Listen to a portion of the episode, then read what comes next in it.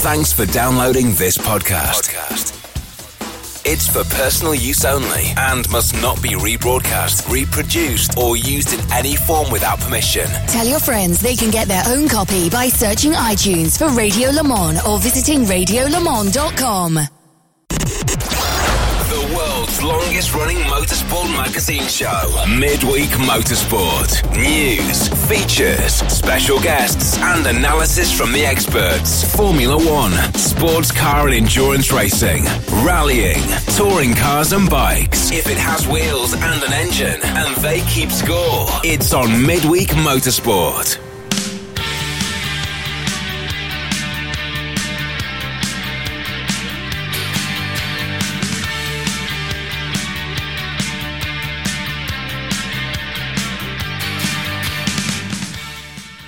Hello, everybody, and welcome along to Midweek Motorsport. I'm John Hindhaugh. Uh, this is Series 13, Episode 31. It's just after 8 o'clock in the UK. So, good evening to you if you are there. However, where I am right now, it's the middle of the afternoon because I'm getting ready for IMSA this weekend at VIR, Virginia International Raceway. Uh, well, I'll be joined later on this week by Jeremy Shaw and Shea Adam. Uh, Adam will be popping up in the programme later on. Main time up and over in London. It is our executive producer Tim Gray, who I'm about to say good evening to. Hello, Tim. Good evening, John. And on a packed programme tonight, we have. We have all the usual features, uh, and we will, as you mentioned, be joined by Shea. We'll be joined by Well, Nick. Well, we say that. It is the, the vagaries of, of Canadian internet again. She's got the moose on She's the gone treadmill. back to Canada. Yes, she's gone back for the last couple of weeks of the cottage season. Uh, be careful how you say that. Um, and uh, so, the vagaries of the moose on the treadmill. Um, who knows? We may get Shea uh, later on in the programme. If you've done a show tomorrow, then she'll been with you. yes, Uh, but then it would have been it wouldn't have been midweek, Midweek, motorsport. It would have been Thursday motorsport, slightly just beyond the midweek. Nick. Daman, regardless, will be joining us from whichever hole he's in. oh, stop! Jonny Palmer Oh, okay, might be joining us. okay. I want to ask him about what he did last weekend and Ah, what he's going to be doing this weekend. I know what he did last weekend. Yes, he, sent a lot of photos of it to his social media. Oh, did he? Yeah. Good, good, good. And uh, tweet please at Specutainment, and Tim will bring you up to date with those at the moment. I'm struggling a little bit with uh, my internet connectivity here, so I apologise if I don't get straight back to you. Where would you uh, Where would you like to start? Oh, oh, by the way, I have to start off the show by saying thank you very much to the Orkin family and Alexander in particular. Popped down with his uh, mobile uh, Mobil One Porsche Radio Le Mans prize uh, at the weekend just gone. And uh, spent an absolutely fabulous uh, part of the afternoon on Sunday with the family Orkin. And uh, Sally's drizzled cake is absolutely outstanding. And uh, we now have a proud new owner of Richard Lietz's Porsche race suit which was one of our Mobil One Radio Le Mans prizes. And if you did see the pictures earlier on in the week. I am sure they will still be around on at Specutainment. Sorry, Tim, go ahead. Where like Did go? you get a uh, Evita performance out of him? No, didn't.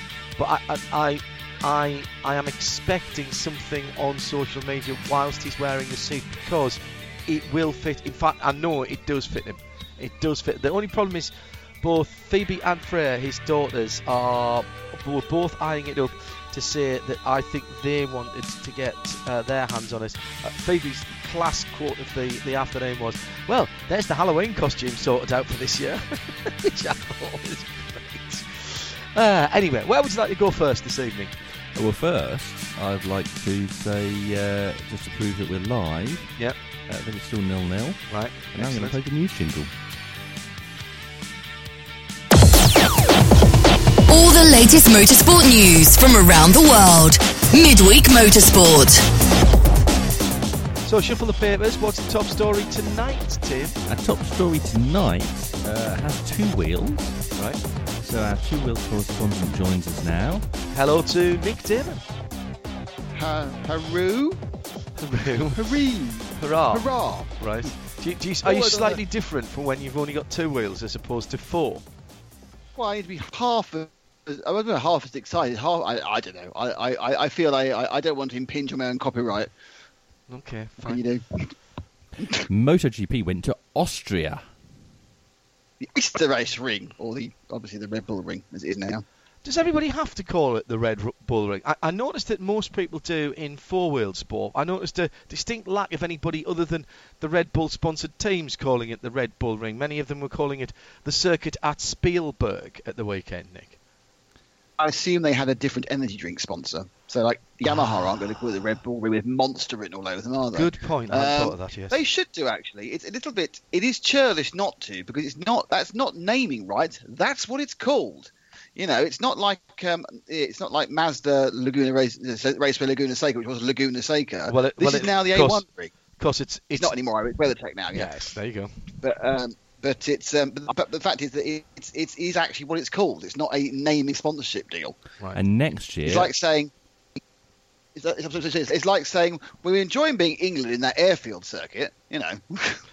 right. next year, uh, even Austrian television uh, will have to call it the Red Bull Ring.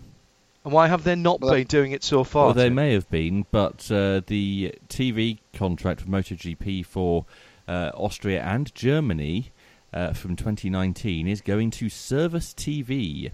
And who owns Servus TV? Dieter Mateschitz of Red Bull wasn't he going to shut the Servus TV down a year ago?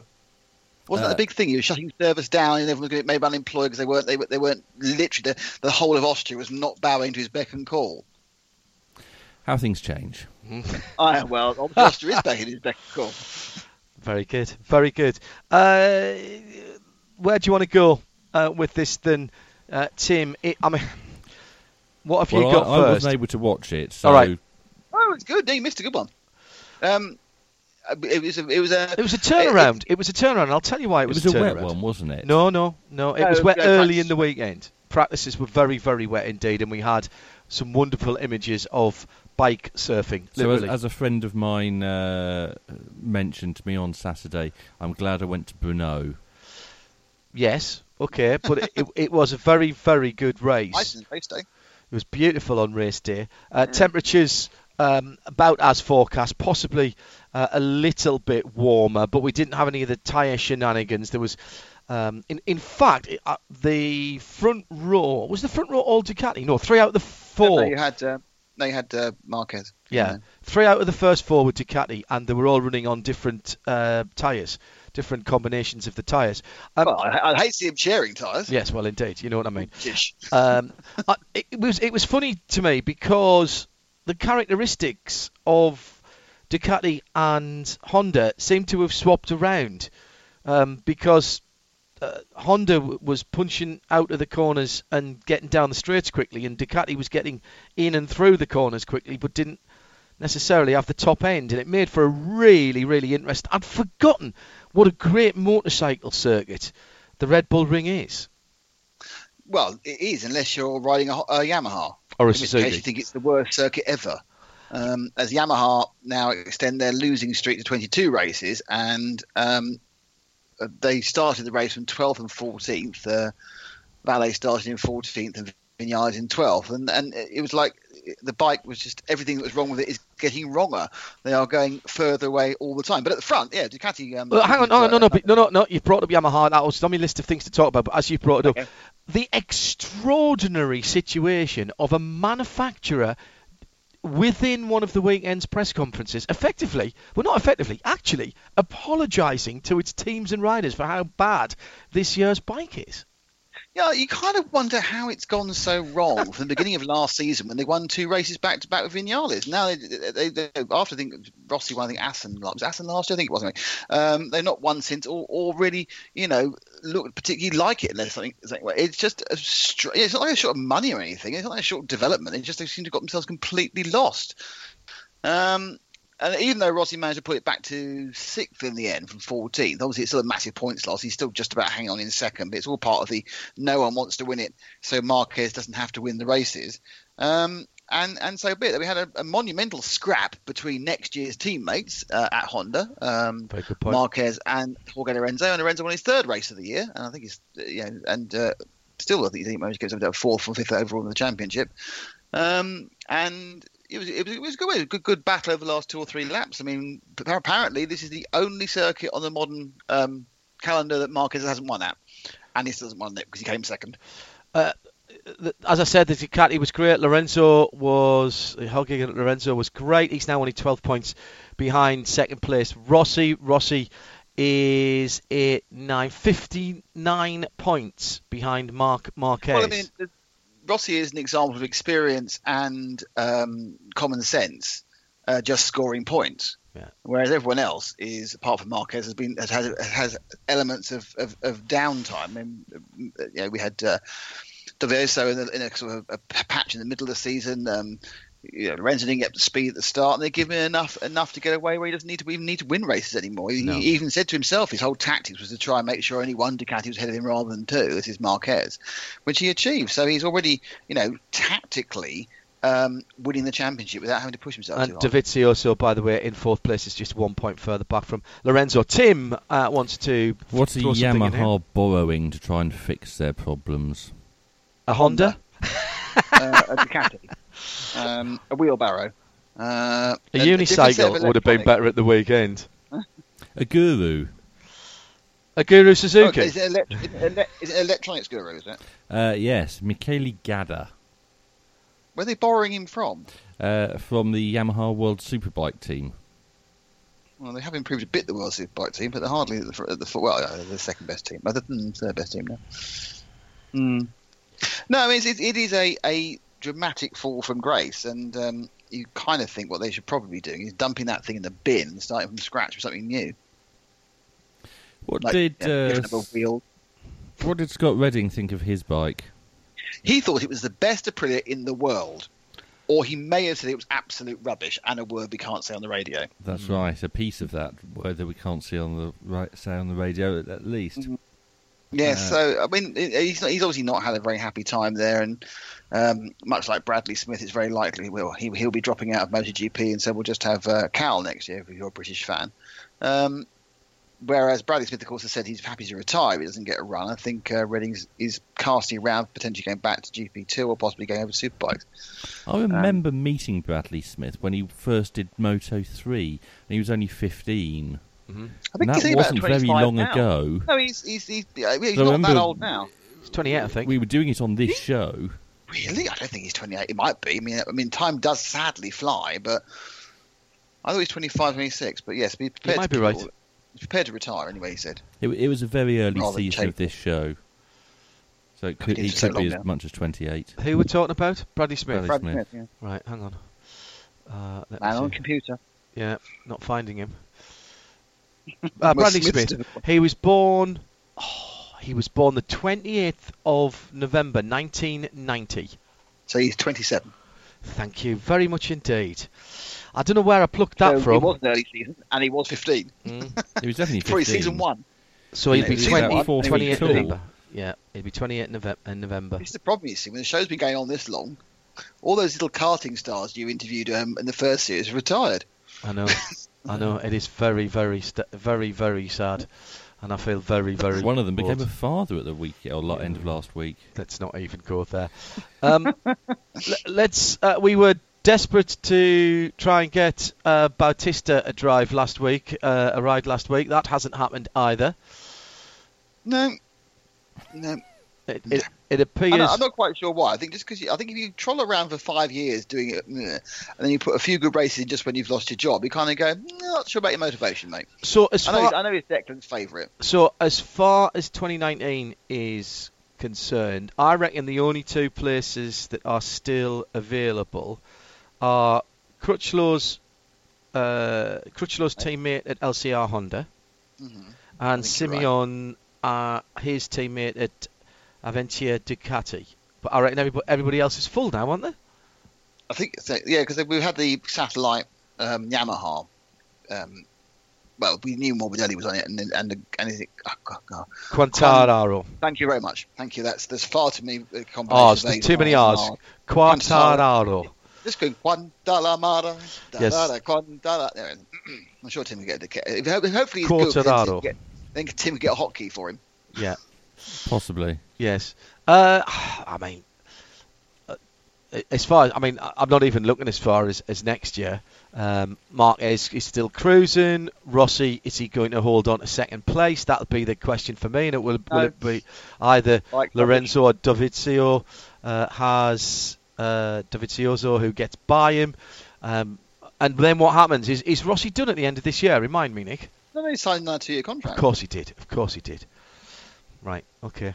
Uh, uh, Moto. Did you see any of the Moto Two, Nick? No, I didn't see at Tottenham. Uh, great battle between um, Lorenzo Baldassarri and Francesco Bagnaia, who um, uh, were uh, sorry, Fran- uh, Bagnaia and Oliveira, um, who were battling at the top of the championships as well. Bagnaia won by a couple of tenths um, on a another last lap sort of run around. That's the Sky Racing Team VR 46 Kalex that he was on uh, KTM for Miguel Oliveira for Red Bull KTM Ajo. Um, and Bagnaia goes back to the top of the championship after that by I think three points. I haven't got that in front of me. Uh, it was Marco Bezzecchi on the Redox Prüstel uh, Prüstel GP KTM who won in Moto 3, which I didn't see from the Estrella Galicia uh, rider Aron Canet and Darryn Binder, the South African younger brother of, uh, on the Red Bull KTM, who was third across the line. Am I talking rubbish? No, I'm talking absolute rubbish. It was Bad- Badis- Badistani uh, and then Jorge Martin. That was qualified I was looking at there. I thought that was wrong even when I was seeing it, but it was Bezzecchi who won the race uh, on the uh, 25 bike. You're going to have a new team in Moto 2 next season. Really? Yes. Whom?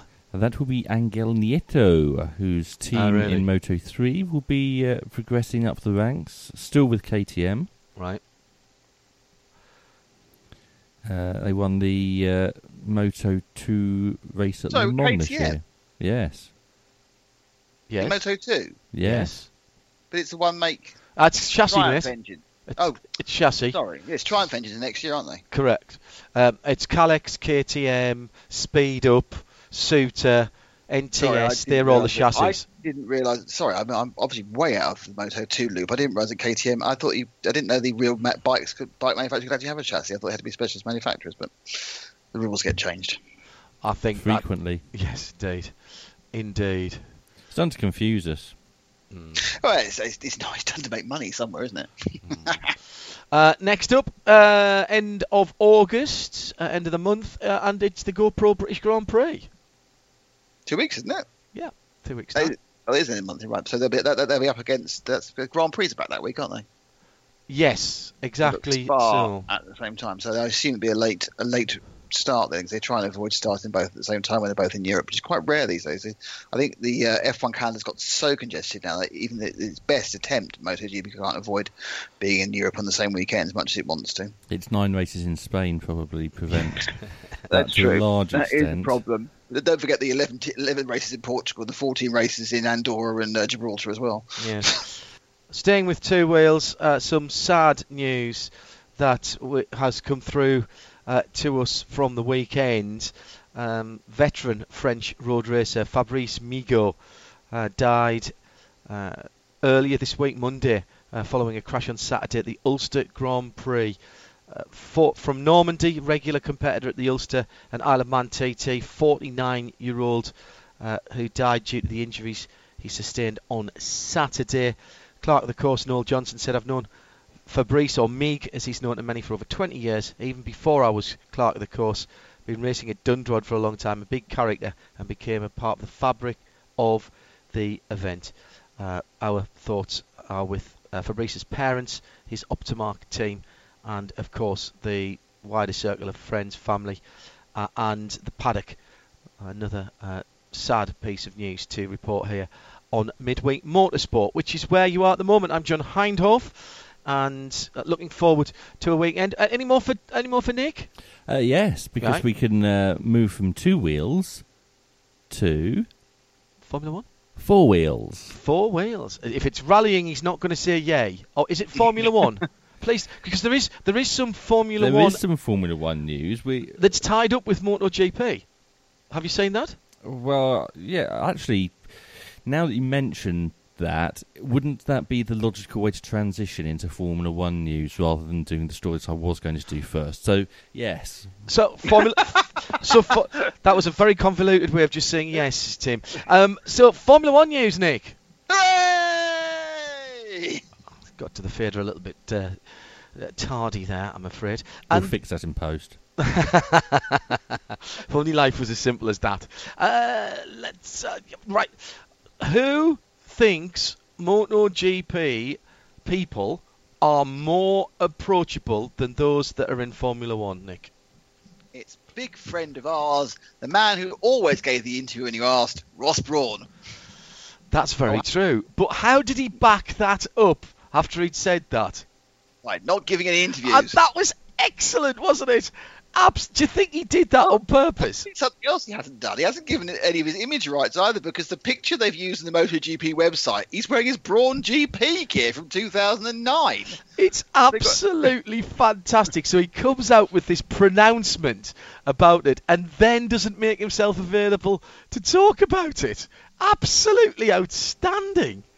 Mm, Do you think what he can did it on purpose and it was just a bit I'm of fun? Sure if F1 does irony well, to be honest. Um, uh, well, yes. Uh, I don't know. I don't work in the uh, MotoGP paddock. I've heard some people saying that in the uh, the top level. I mean, obviously, I think GP2 and GP3 are pretty good, but I've heard some people say at the top level of uh, MotoGP they can be just as awkward as uh, as any top level can be. In, in fairness, Let, he let was. me think about who on the uh, Moto GP paddock has ever spoken to me, and who in the Formula One paddock has ever spoken to me. And there's far more in the Formula One paddock. Well, that's because you work in Formula One, uh, in on four I wheel work in sport. more. motorsport. Yeah, oddly, oddly, it's the same for me, Tim. Can't think why. Mm. Uh, in fairness, he didn't just come out of this out of the blue, Nick. He was actually at the Austrian Grand Prix at the weekend as a guest of Alma Pramac. Hundred percent of the MotoGP riders I've asked for an interview, give me an interview, Mm. which is Loris Capirossi. Um, Very good. Hey, start with a good one. Well, Nick, you know, you and I have done stuff on bikes before, and Yeah. bike people tend to be very, very approachable. Um, I- yeah, I mean, I, I again, I think, I think if you if you move away from F1, most motorsport people are approachable. That's I very think the true. problem with G- of, of MotoGP is, uh, you know. You, you only have to look at the pit walks they do on BT Sport and see whom, whom they do not talk to on their grid. ah, that's a good point. The- work out what's going on. And the reason they don't talk to those people is the same reason that you didn't talk to Michael Schumacher that often because they're just too busy or other things to do. But the approachability is tends to be inversely um, related to how successful you are and how busy you are. There are a few people who are awkward bees, and I've made my feelings known about some of the awkward bees in the in the F1 paddock, and you know, and, and you know, on the whole, you know, most just because they're just too busy, or the worst thing of all, they're being over they're being overprotected by their PR. Yeah. that a real annoying, and that happened on this year, of course. I, I think uh, th- there are some things that Formula One could learn, and we've talked about them on Midweek Motorsport before. Thousands of things. Well, yeah, yeah, no, from MotoGP in particular. You know, um, Moto, Moto 3, Moto 2, MotoGP, dead easy progression. Uh, they're working towards that, no doubt about it. The regulations uh, uh, about the technical side of things, they're relatively sensible. Um, Ross Brawn was talking about the aero rules and things like that and how interesting they were. Um, uh, whether you could backwards but engineer that, into that's Formula One, I'm not sure. easier When when effectively, it's only in the last three or four years that MotoGP has really moved away from basic streamlining into advanced advanced aerodynamics, and so just saying stop it now is a significantly easier concept than trying to reverse engineer what is this year. Is it 50 years since the Gold Leaf Lotus, which had the wing on it? Is it 50 years of aero in F1 now? It must I be at it's least. yeah. Yes. I think, yes. it's 60, I think it was 68 the first the first wing. I yes, might be that's wrong. right. 67 was the last year of the of the you know sort of tubular looking cars. I think it was 68 was the first vestigial era. Obviously, it was before that the chaparrals in other in other disciplines, but but you know, so you, it's- it's very very different different, and it's very and also let's be really honest about this: the gains from aero on a car are, are a factor of 10 more important than the, than the gains of aero on a bike. Yeah. Yeah. But um, so yes, I mean he obviously likes. Well, I think what, what Ross likes is that when Dorna says you're going to do something, they go, oh, "All right then," um, because that isn't the same with Liberty media. I mean, they, they do kick and scream. I mean, Honda Honda pushed very hard against the electronics, didn't they? The control electronics and threatened to throw toys out the pram, and Yes. they won themselves an extra year, didn't they? Yeah. Um, when they, they they said, well, it, said, okay, well you can keep your own electronics, but what we're going to do is the team to take the control electronics, they get a softer tire and more testing. Yeah. Um, so it was like a there was a carrot and stick situation there, so that was a bit more intelligent. Um, but when you've got, and also the thing you have to remember is that MotoGP is a very successful series, but still is, what do you reckon, an, an eighth of the F1's audience, a tenth, and Well, it- it, inversely a tenth of the money. So it's easier to push to turn that tanker around than the behemoth that's F1. I mean, in terms of people going to the track, the amount of Oh, people well, no, that no, go to the track is sorry, outstanding I for would, I would think that, I would think you, if you had an average attendance at MotoGP and average at F1, I'm pretty sure MotoGP would be there or thereabouts, if not better. It's, it's weird because some, some There's only a couple of the races, isn't there, that, that get nobody. The Middle East races don't get very many people there. They get some people there for MotoGP, but not lots. But everywhere less. else, No, and obviously when when, when they get it, it's, it's it's it's the same 112,000 Spaniards turning up to 14 races. could be right. Uh, quick question. I, I'm not. Tim, have you got a bit more for, for, for Nick on this? Cause I have uh, not on this, but I do have two All right. more Formula One stories. Right, before we go back to Formula One, I, I just want to finish up. I, I mentioned Silverstone, um, the GoPro British Grand Prix for bikes next. What year? Don't look this up, Nick. What year did Silverstone hold its first British motorcycle Grand Prix, and why was it significant? well, It's a great quiz question. This. that must be.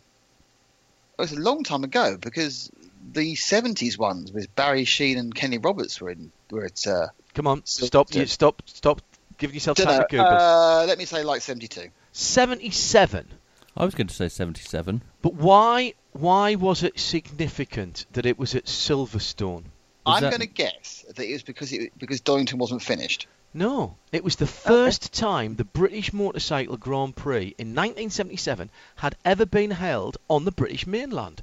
It had always been uh, the British round of the World Championship had always been since 1949 on the Isle of Man TT circuit. That is good trivia. That is excellent trivia. 1988 to 2009 it was at Donington, Mm. and it went back to Silverstone in 2010 as the Circuit of Wales, obviously. That is um, That's That is- good that- trivia, isn't it? great, great trivia. I've blown that now. Cir- as a quiz. Circuit of Wales uh, contract is coming to an end now, so Yeah, absolutely. Let's get back to uh, Formula One. You listen to Midweek Motorsport. Uh, John Hindhaugh getting ready for IMSA at VIR, Virginia International Raceway, uh, this weekend. And we'll have Shea uh, standing by uh, for the preview in a few moments' time after Nick. Uh, uh, Nick Daman, who actually we didn't didn't work out where, where Nick Daman was. Tim's up in London, obviously. Are we allowed to say where you are this week? Nick, I'm I, what I'm doing is I'm driving around making sure the factories really are shut. Right. Ah, yes, for Formula One. Uh, So Form- Formula One are Formula One factories are supposed to be shut. Nobody's supposed to be doing emails. Uh, no, Ross, nothing at all. Computers all turned off. Ross Brawn's actually broken the embargo by w- mentioning the word Formula One when he spoke. Well, he's wearing a ten-year-old shirt, so it's probably okay. All right. Okay. what have you got for? he looks so much younger as well. he does. Amazing, yes. it? He, he should wear that shirt more. Uh, Takes years from him. who says we're all doomed? That Um, bloke in Dad's army, Private Frazer. Oh, well done. Well done. Yeah. That Uh, came from the back It reaches of the did, brain. didn't it? It did. Scraped. I don't know. Apart from Private Frazer, now all I, all I get is we're doomed, we're doomed. Private Frazer is Sergei Sirotkin. Oh, it, well, we're all doomed, or just I'm doomed to a dreadful season with the awful Williams. Though he thinks Team the, Awful whole, Williams. the whole of Williams are all well, doomed. Is he staying? I'm, st- I'm, I'm still seeing this. Till, till the end of the year, I think. Right. So he's talking about I this year. He's not even. think- I don't think he got his 15 million euros worth. Do you? He's not even talking about next year. He's talking about the rest of this year, is he? Yes. Oh my goodness! He thinks there is now no hope of them overtaking Sauber. No, I don't he's think not. there's any hope of them overtaking a paddock bike actually at the moment. No, it's it, well. If they've got any sense, they'll just give this one up and just try and work out what's wrong, and then try then spend a bit of time trying to work out where the money's coming from. That's their biggest problem. And you know, now they've lost the Stroll money. Then you know, Sirotkin does he stay? Does he go? If Sirotkin goes, they're in big trouble. Um, No, they Claire they- Williams they could says buy they have more- a plan. They more, Yeah, they'll, they'll find more renter drivers. There are plenty. There, there are plenty of renter drivers they can find who've got fifty to twenty million and, and come from an area where they'll they'll dig up a bit of uh, a super license somehow. But you know, they're not going to get anybody good. Yes. The problem is if they haven't got the money committed early. If they, I, I, I, take your point, Nick, that they should be thinking about next year now, but they can't think about next year because they don't have any money committed for next year, and they're struggling.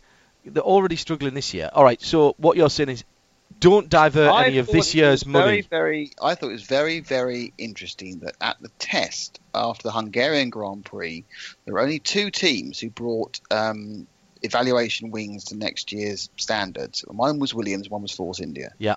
So both two of the most cash-strapped teams had decided we're going to get a, try and get some sort of advantage by getting a jump on next year's regulations. So, so, so you think then what they sh- they should be doing at Williams, Team Awful Williams, um, mm-hmm. will is basically forget about this year's development and divert any monies that they've got left into developing next year's car. The problem with that is that one of the drivers is there this year and isn't there next year and isn't going well, to be overly happy, is he? The, they're only, you know, the, the, the, salvation I can see in the in the in the in the in the far distant area is that Mercedes have got drivers to place and nowhere to put them. Um, they want Ocon to go somewhere. He'll be the one losing his job at um, uh, Force India, and it looks like George Russell is doing a pretty damn fine job in F2. And they, uh, so they never they might end up with as the uh, even though they put, pushed against it so hard, they might end up as, as the de facto Mercedes B team. They may have no choice. Oh, I'm at the back. Mm. Yeah. Mm. Okay. Uh, another story on F1 uh, for Nick. Tip. Uh, which former F1 driver is planning to be in Paris in the summer of 2024? What's 2024? That's the Olympics, isn't Olympic. it? Oh, somebody says, is it Felipe Massa? Because he thinks karting is going to be an Olympic sport. Uh, what sort of karting? Electric karting. Electric karting's the correct answer. Oh, off steals it at the last moment. Well, yes, yes. They had done, of course, electric karting at Bercy years ago, didn't they? Yeah. Yes, but that was not part of the Olympics. No, no. Well, obviously not. No, but it was France and Paris and electric karting, so I have most of the parts, and Massa was there. I went to see Fleetwood so Mac at Bercy. Rings, pardon? I said I went to see Fleetwood Mac at Bercy. All right. Oh, it's a nice stadium. Arena building. Big. Yes. Omni Sports Centre. I think. And Music and Cultural Centre. Yep. Uh, the Youth Olympics take place in Buenos Aires this year, and there will be a demonstration of electric karting there. Hmm. I don't really see. Uh, um, I mean, it's quite a nice idea, and they can make all the carts even. That's that's that's fine, but they're going to that's going to be the key. Well, you'll just draw them, won't you? You'll draw lots for them. You won't have to be able to have your own. Mm. Theoretically, with an, ele- with an electric car, if you if you're not stressing it to 100 percent, so you get so you overmotor it, and then put a um, you know, a, a, a, a voltage and capacity, a, a wattage throttler on there, you should get pretty even performance. But then again, you've got the issue about weight, um, because that unless they are really overpowered, the weight will become a big thing, and it'll just be won by the jockeys. Massa is concerned by the weight of electric carts at the moment and thinks that uh, over the next six years they need to reduce the weight. Well, the thing is, the, the heavier they are, the less the percentage of the driver. So actually, that's not necessarily the best way of doing it. And even if they say things like, "Well, no, we'll, we'll ballast them up," it's never the same because that's the weight, the ballast weight is, is very low COG, and the, the weight of an actual person is higher. So it's a very difficult thing to do. It is, I it came up with it's no different to show else. jumping, though, is it? No, because you breed your own horse for that one. No, no one thinks it's even. They should give the medals to the horses as well. Um, I came up with an idea to um, balance of performance carts um, by having the seat back as some. That's where you put in. You could fill it up with water to put the ballast basically where the driver was at the same height of the of the driver, or I suppose you could put lead pellets or something in there as well if it was a huge no, amount. lead. Lead's not eco- ecologically sound anymore. All right, some unobtainium that's four times the weight of and density of better. Yeah, okay. um, but I, I just thought it was an easy you, thing. You know, when you turn up for these arrive and drive karting things, and you look at some little forty kilo kid, and you know and we turn up as normal adults at 100 kilos. I know it's not going to make a huge difference, but you could, you know, you could throw water into the back of the seat, and then it, it's also easy to take out as well. you Throw water the- over the kid. and the kid. Yes, exactly, uh, exactly. Presumably, for the proper Olympics in 2024, they'd want adults, not kids. Well, who says?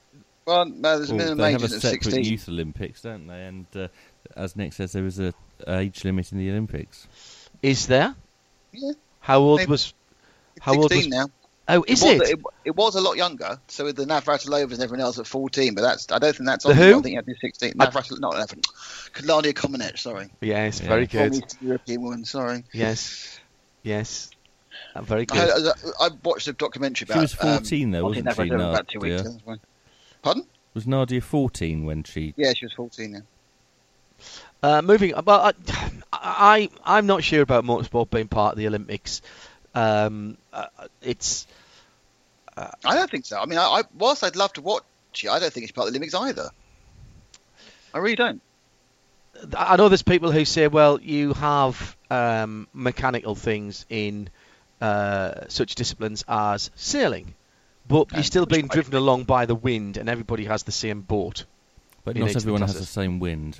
Not everybody has the same wind, and that's Part, part. but that's part of the tactics, isn't it? That's part of the skill. Exactly, exactly. Uh, horses, the equestrian events, as, as Nick already says. Although in things like modern pentathlon, you draw for your I horse, know, don't you? and that really does scupper some people, doesn't it? They get a Mm. recalcitrant one. Yeah, or a feisty one. Yes. You want a kind of middle of the road plodder, don't you? You don't want a feisty one, you, or a um, or a calcitrant one that doesn't just doesn't want to go at all. Last time I went horse riding, we drew lots, and I ended up with a horse Yeah. called Macho. And was he? He didn't really listen to what I wanted to do. Yes. Some, it's a bit sometimes like you, he Tim, was when we won an F1 story, you give us Formula Renault 2000. some sometimes he was quite sedate and stopped and ate bits of hedge, and sometimes sometimes he ran off ahead. I what think you? I I think it's time to move on. I really think it's time to I move was on. clinging on to that horse. Can we uh, can we let Nick go now? Are we done with Nick? I can't find any more Formula One stories, Right. or anything even vaguely connected to Formula One. So I think we could just about say that unless Nick wants to talk about Rallycross, No, I was happy with the one horsepower stories, but we'll Very leave it on there. good. V- Very good. Uh, Nick Daman, thank you very much indeed for joining us, and we'll talk to you next week, mate. Cheers. See you all, bye. Nick Daman joining us there on Midweek Motorsport, Series 13, episode 31. Now, I think I might be able to get Shea, or we can do another story that has US connotations, Tim. Which way would you like to go? Would you like to do the US story, or would you like to go to Shea's previews? Which way would you like it to go? I'm, I'm putting which that out to US you. Which story are Hmm. you offering me? I am offering you, and this is ironic, because I'm offering you a story that has links to VIR this weekend. Oh, I see where you're going now. Mm. Uh, but it happened last weekend, Yes. and So what we're about to do is Mhm. play an interview that you recorded two days ago yes, with someone who at the time was where you are now, but Correct. is no longer where you are now and is actually close to where I am now. uh, not sure whether he's left the states yet, but absolutely right. Shall we do that? Let's do that. Um, the person we're talking about is the CEO of Mission Motorsport, Jim Campbell. Uh, Jim Campbell, Jim Cameron, excuse me, uh, and he was, as Tim rightly says, where I am this weekend. But he was there last weekend when I spoke to him on Monday. Uh, thanks very much, John. Yeah, always coming on feels a bit like coming home, doesn't it? We've uh, we've got quite a history.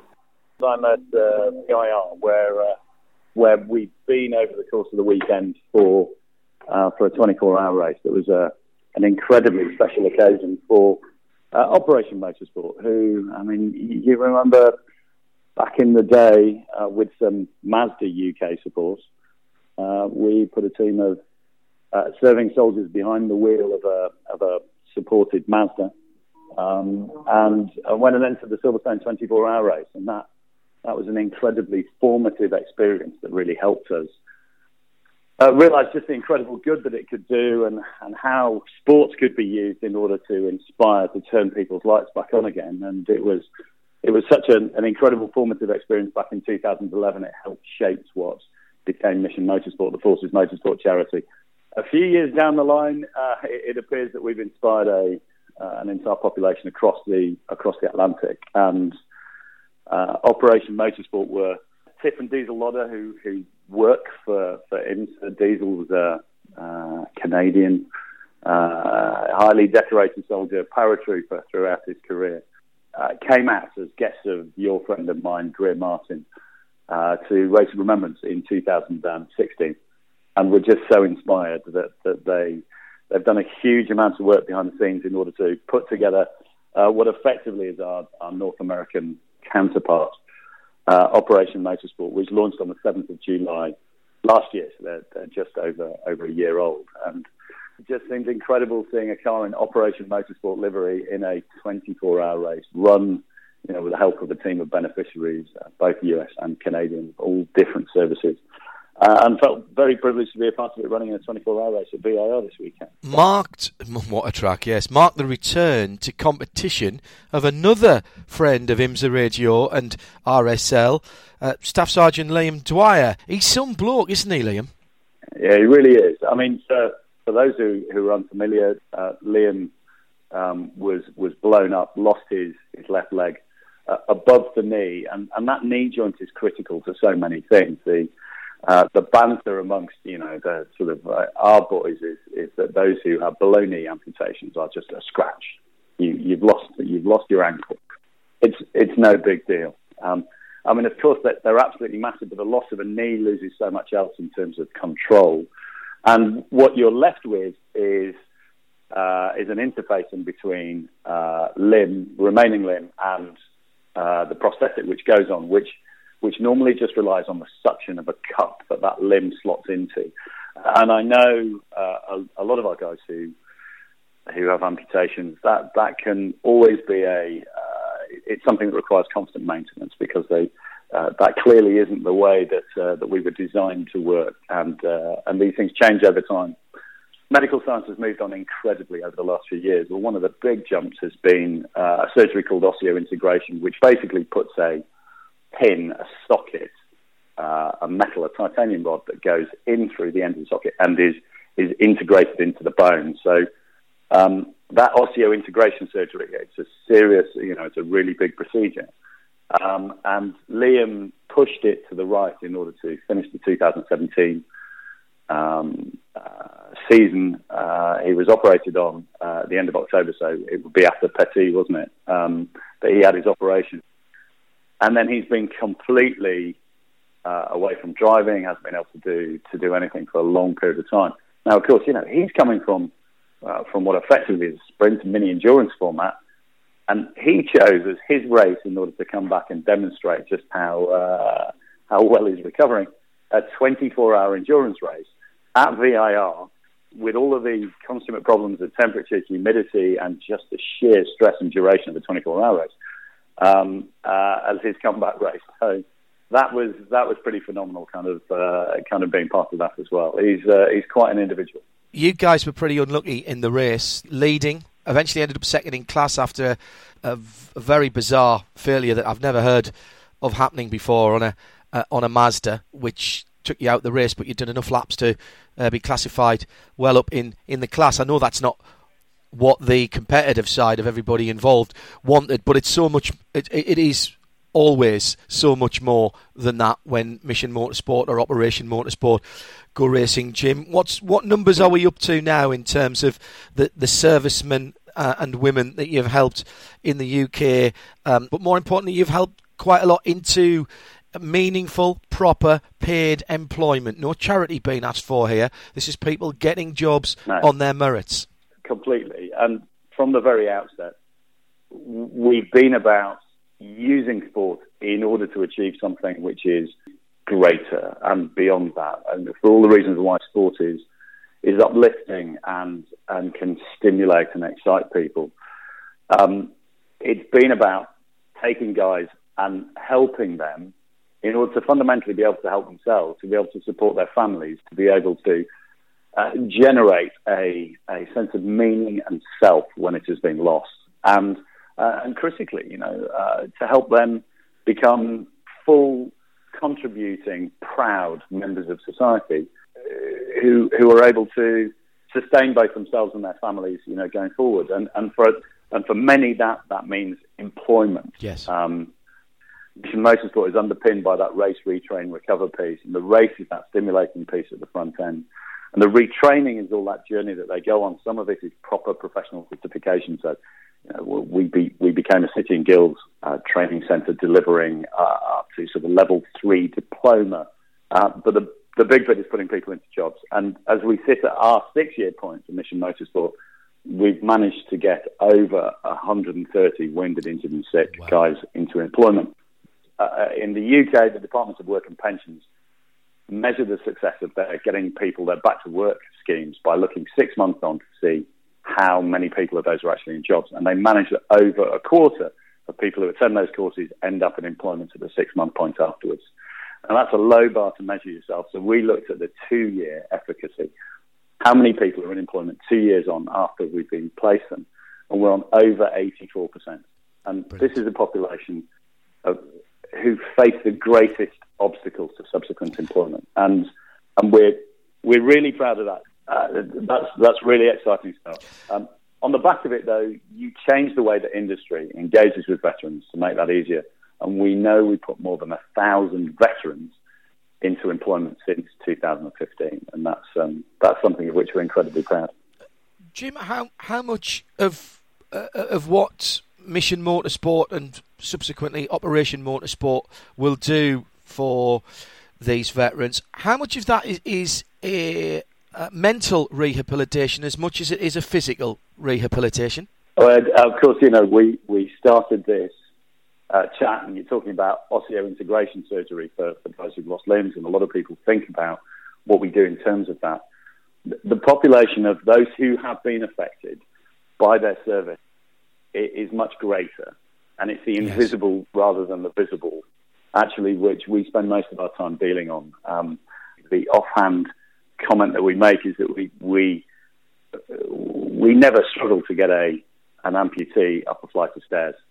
We never um, struggle with adapting a vehicle for a different mechanism of control for something else. It's just engineering. It's it, it's that mental piece and helping people to work out where they can fit in within a civilian world is, is so important, and to give them the confidence that, that they're, they're seen in the right way. I saw that this weekend in the pit lane here from Renee, this brilliant young woman who, who just is being uh, medically retired from the from the U.S. Army, uh, and she's fantastic.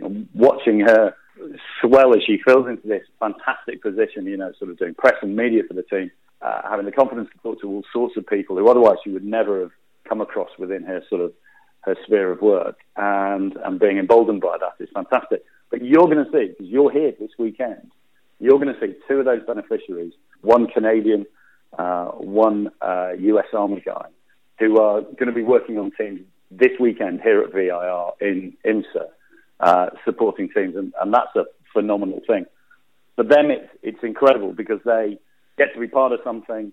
These people are properly useful in their own right. They're not just there making up the numbers. This isn't just a charity piece. And we have seen time and time again they use that as a springboard in order to give them confidence and step out into the workplace. And that's really exciting. Six years down, incredibly, for the major part of, of, of Mission Motorsport. It seems a lifetime ago in some respects that you and I sat together um, up at Stoneleigh and did that long interview, and then I came to see the new premises as they were then opened just outside of Oxford. What what are the next short, medium, long term aims for Mission Motorsport and presumably the opportunity for more offshoots like Op Motorsport, Operation Motorsport?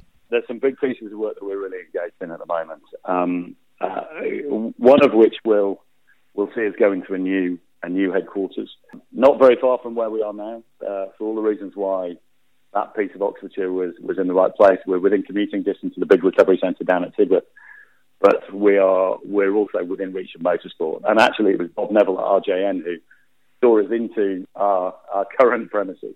And that will that will be really exciting, and it, it reflects sort of the the work of the charity and the stuff that we're doing with with both major manufacturers, both domestic and overseas. I can't thank Mazda enough for their incredible support, both back then, you know, 2011, 2012. Those Mark 1 MX-5s that, that, that, that we're so famous for are still the backbone of the fleet of, of what we do. They're endurance cars that have done just such incredible hard work, John. You know, you, you and I shared one back in uh, with beneficiaries back in the day yep. at uh, a race of remembrance those things continue to do amazing service. And of course, now you're seeing things like the global cup cars come through, which are which is seriously cool. That that kind of thing re- requires us not to be necessarily that sort of um, you know the back of the least salubrious industrial estate in Oxfordshire. So uh, uh we're now running programs which are front end pieces helping veterans to step into uh, roles in industry uh, in order to go into dealerships and retailers across the country for different people. And that that's a really exciting that's a really exciting piece of work to be involved in. Those numbers that I was reflecting on and the efficacy of keeping them there. The scheme that we run with Jaguar Land Rover in the UK has put 36 wounded, injured, and sick into employment. All bar one of them are still in employment now, and that scheme's been running since the first Invictus Games back in 2014. That kind of thing can translate across to a broader sweep of industry. And where we've been incremental to date, before the end of the year, we're really excited to be launching something which will be going across the industry. And more detail on that when it comes to this, consuming me at the moment.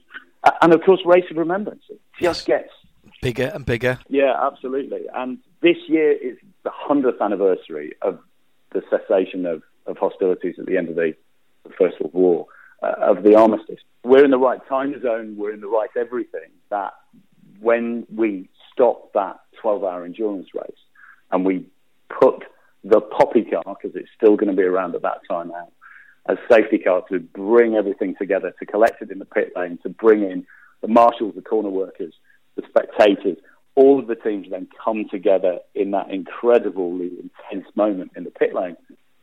Uh, when we stop at 11 that will be the 11th of the 11th, 100 years on since uh, since the end of the First World War, and that's going to be incredibly poignant. What we are working really hard to do is to make sure that our transatlantic cousins, you know, with whom we train and with whom we fight, it only makes sense that we're together in recovery, that they get to be alongside us again there. Um, and if we can get Liam across for that, along with a team of the, the Op Motorsport guys and girls, and that, that would be quite extraordinary. Um, and Radio Le Mans have been part of that story since since the very beginning of it. So um, excited too to have a chat about that. And we work out how we mark that incredible occasion. Uh, and make sure that it's as special as we can be. Jim, you do a fantastic work. I know it's you and the team. I know what it's like being the person that everybody looks to and listens to because you're the mouthpiece. And I say that in the nicest possible way to you, but I know that you would say there's a big team behind you. Keep up with the good work. And will you say hello to Representative Graham Martin for me, please? One of my favourite people on the planet. And I know he's been not exactly a silent partner, but he doesn't seek the limelight. And he's been a very important part of what's going on over there. Yeah, I, absolutely fundamental, just as an enabler and there in the background quietly working away. No, he's uh, he's phenomenal. We owe we owe him a, a, great debt of gratitude, and of course, John, thank you and the team back in the UK, much appreciated. So that was Jim Cameron who was talking earlier this week and last weekend was at VIR. Correct. And now we're joined by Jonny Palmer, who last weekend was at Brands Hatch for DTM. Good evening, Jonny. Hello, Jonny. Good evening, Tim. Good evening, John. Yes, I was at Brands Hatch. And uh, now I remember going to a DTM with you many, many years ago at Brands Hatch on the Indy circuit, which was uh, horribly dull. But this time they were on the Grand Prix circuit. So uh, how did that compare? Yes, um, you know it was a lot lot better. Uh, for one, the drivers got far less dizzy than they might have done doing something like 98 laps around the Brands Hatch Indy circuit, and just allowing these cars that will happily do 150 mile an hour, 250 k's, allowing them to stretch their legs really did make the difference. Plus, they've got this DRS system which allows them to utilize three bursts of DRS at their will. There's no DRS zone as such, but uh, a lot of drivers were using it out of Surtees, along that long, long straight that takes them down Pilgrim's Drop and into uh, Hawthorns. The first race actually saw three cars abreast when Mike Rockenfeller decided to, to overtake not only Timo Glock but Jamie Green too. Quite how they all managed to get into and then out of Hawthorn Bend. I've watched that moment many, many times and still quite can't quite work it out. But there was overtaking. Uh, there was strategy as well because uh, there's a mandatory pit stop for everyone, all 18 cars that they have to take, but there's no pit stop window, which is quite cool because some cars were taking it after only one lap of 40 odd, and some were leaving it very, very late. And then it's all about how well or badly you treat uh, your tyres. So um, there was strategy involved, and there was the ability to actually overtake. So it was rather interesting. Uh, so two races. So this is the new format for DTM: one on Saturday and one on Sunday, each with their own separate qualifying session. Correct. Um, how did well? Let's say how did the local drivers get on? Let's start with the most local of, of all, and that's Gary Paffett, the championship leader. It is. Yes, uh, born in Bromley, now lives in Suffolk. Um, he did rather well. Uh, he qualified for the first race, a, little down, I suppose you might say. Where was he? I've got, I've still, believe it or not, got the sheets here so that I can research them perfectly. He stuck, he qualified in sixth, and although was threatening Philipp Eng towards the end of the first race, just couldn't find a way past. So finished in sixth place. Doesn't that just back up my uh, evidence that there was overtaking? I promise there was elsewhere. Um, but much, much better qualifying on the Sunday, as there was for his Mercedes teammate Paul di Resta, who was just nowhere on Saturday. 16th place, I think he qualified, finished 15th, put it on the front row, and he was very cards close to his chest as to what the team had found, but claimed it was just one small bit of setup that uh, Paul di Resta's team had worked out that would be better on Sunday that they didn't do on Saturday, and all of a sudden qualified on the front row with Gary Paffett. Tremendous battle between the two of them, particularly at the start of the race when they were side by side all the way through Paddock Hill Bend into Druids and then down to Graham Hill Bend when finally it was sorted out in the favour of the Scot. But then we had a safety car, and another new format for DTM in 2018 is that the restart isn't nose to tail single file, it's what they call an Indy restart. So you've got the front row, two cars, two abreast, the second row the same, the third row the same, and they bunched up. I mean, you could not have got a cigarette paper between them, front and back and side to side. And again, I thought we're not going to get through paddock here, 18 cars so closely uh, fighting, but they all got through.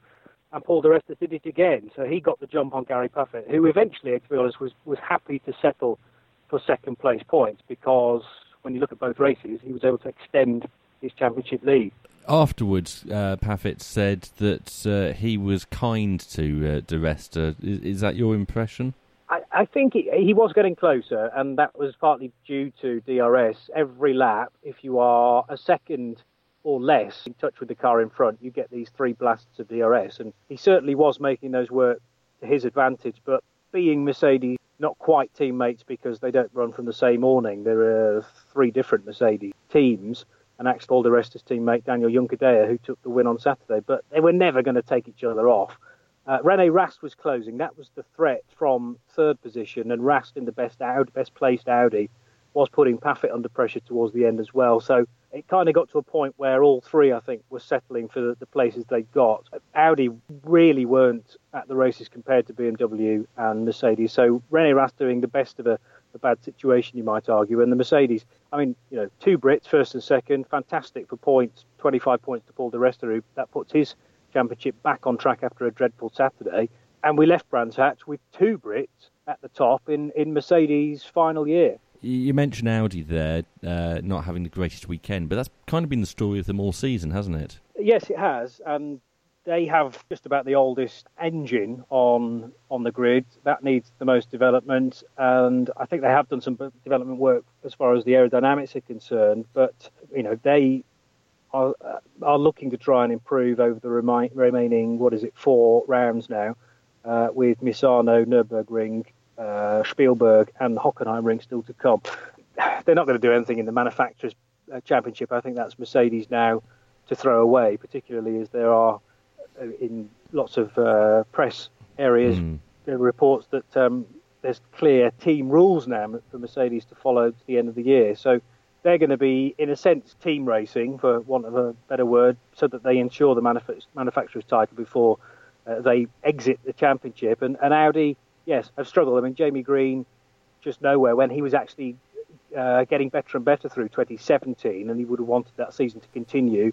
But I think Mercedes and BMW have made leaps and bounds where Audi have sort of stayed still in the winter period 17 into 18.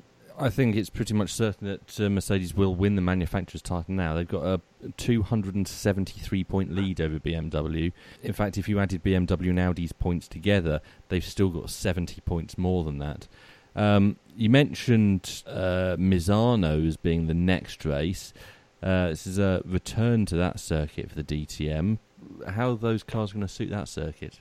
Oh, it's a not, it's a tight and twisty circuit, the Marco Simoncelli uh, venue, and the other twist is that DTM have never raced at night, but will be doing in Italy because these races are going to start at 10:25, both on the Saturday and the Sunday nights. Uh, Alex Zanardi in for a, a, guest weekend as well, and they're trying to sort out uh, the hand controls and how best to readjust the braking system as well for Alex Zanardi. So um, I think it's going to be a little similar to Brands Hatch because that's a, a twisty uh, technical circuit in places, albeit with the Grand Prix circuit utilised this year. They were able to, uh, you know, really put, use that right foot. But um, the cars are 30% less aerodynamic this year, and that's sort of been done to enable closer racing. They're less aerodynamically um, reliant, so you can bunch up behind a competitor and not lose too much time. Also, if there's a bit of contact, which is almost actively encouraged these days, it won't end a race potentially as long as it's not too heavy. So um, the fact that these cars are less aerodynamic, I think they'll they'll suit the Misano track pretty well. Uh, I'm just intrigued as to how they'll get on, you know, racing through till 11:30 at night. I just hope those headlights are good. Uh, and then after that, three rounds on uh, far more familiar territory, as you mentioned, Nurburgring, uh, and then is it Red Bull Ring? Yep. And then uh, Hockenheim uh, for the season finale. Uh, now, normally supporting the DTM, you have uh, European Formula 3, but that was not at Brands Hatch um, because they are at Silverstone this weekend. That's right.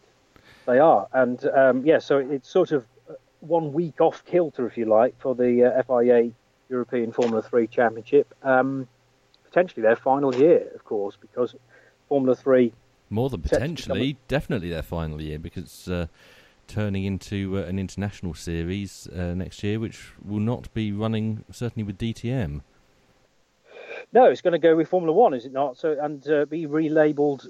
Um, well, no, it will be relabeled Formula Three as opposed to formerly GP Three. So yes, uh, an opportunity for drivers to step up from this current championship to become a world championship effectively, but uh, the question is, what happens elsewhere in F3? There is a top to bottom uh, reshuffle set, I think, because uh, Gerhard Berger and others keen to get uh, Formula 3, proper Formula 3, back in the UK. And uh, Jonathan Palmer has been given his instruction that if he wants to carry on his BRDC Formula 3 in quotation mark championship, he'll have to drop the F3 uh, logo. Um, so, yeah, I, um, it's going to be an interesting weekend and please Silverstone is there. Uh, there's arguments as to which circuit drivers would have preferred, but um, it's nice that you know as part of the WEC and the ELMS weekend we do get some Formula Three action because we've had them in the past and they've often proven to be very entertaining races. Uh, Jonny Palmer, you'll be back with us in the second hour of tonight's show to talk about ELMS and uh, the FIA WEC, which happened this weekend at Silverstone. Midweek Motorsport, where John has just 48 seconds to tell you what's coming in the next hour.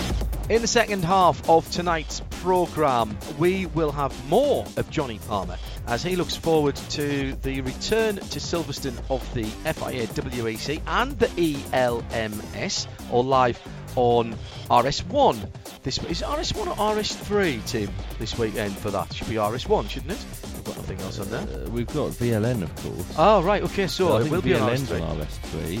I will leave you to make what those. does it say on the website? I've no clue, and I, I'm still struggling with the internet. Uh, that's still to come. Uh, Tim.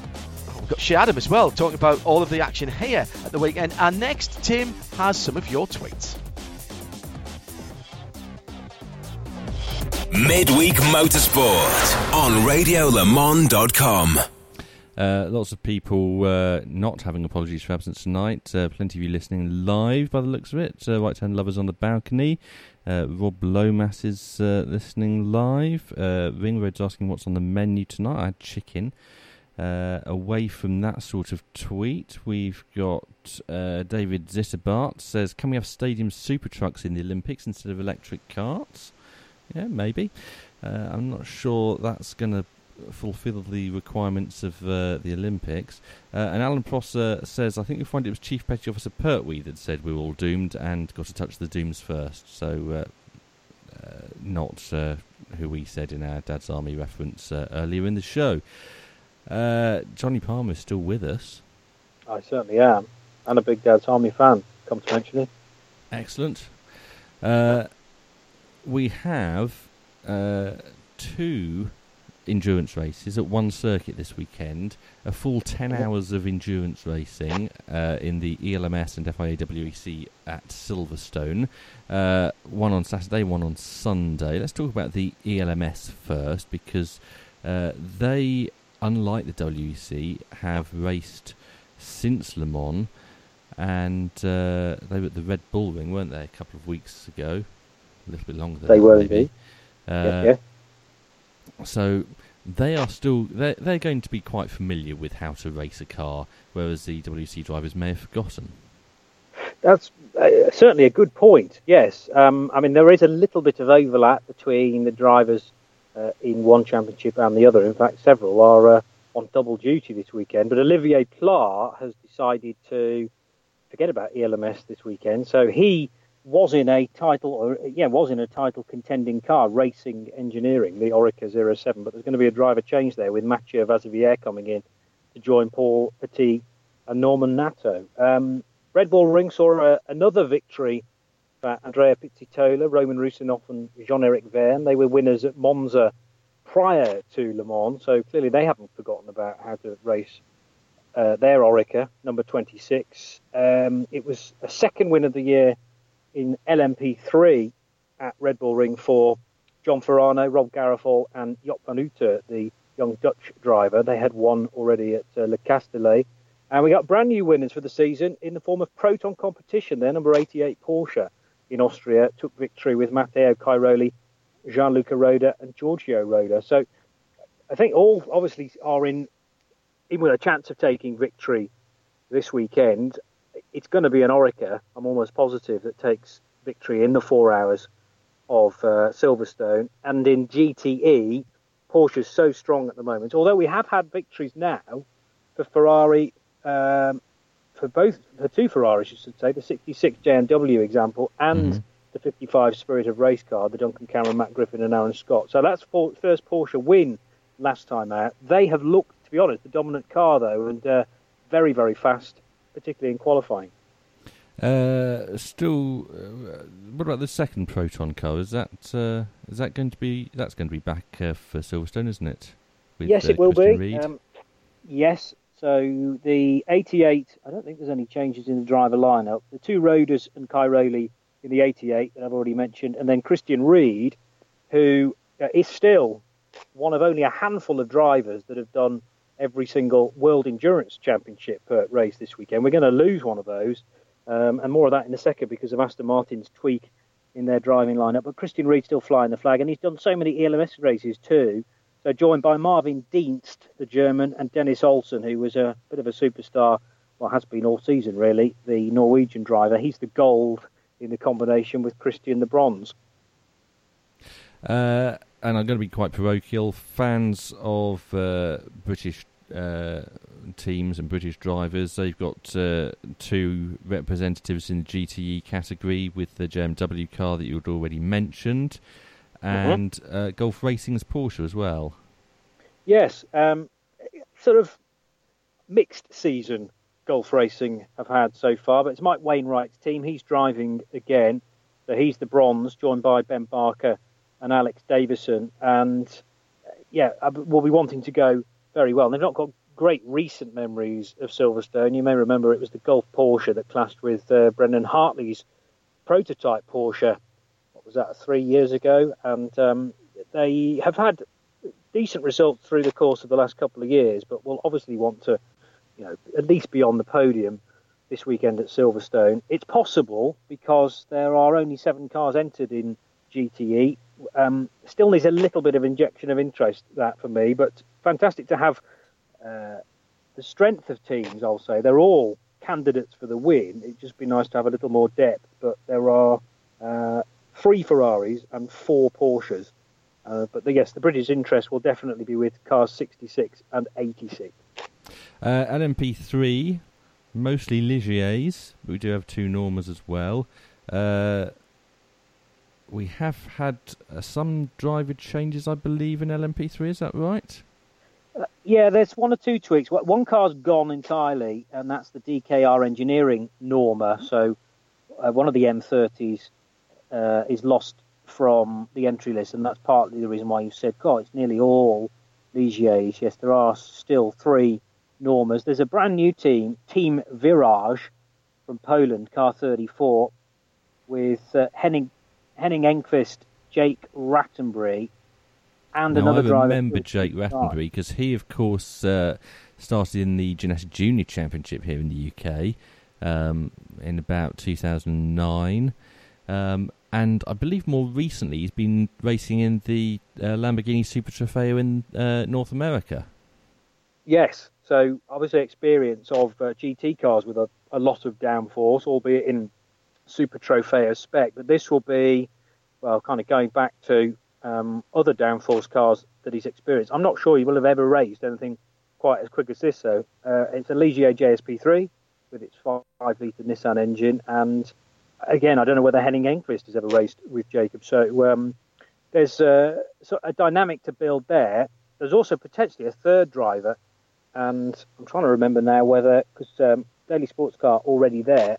I'm just trying to wonder whether there was a third driver already named. I know that Garry Findlay is back in the ELMS, so he'll be somebody to look out for with, again, prior experience, Scottish driver. But at the moment, looks like the third driver is still to be announced in car 34. Uh, where else should we be looking in the GT, uh, sorry, LMP3 uh, class?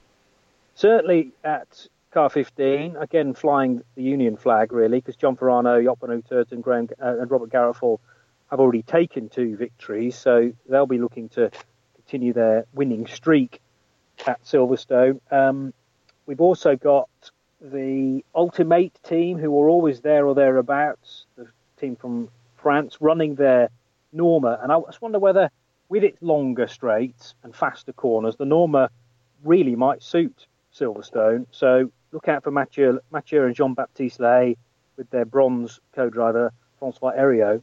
And whilst we're on the subject of Normas, I mean M Racing YMR, that's Yvan Muller Racing for those that don't know. Uh, they have a Ligier and a Norma, so both worlds covered, if you like.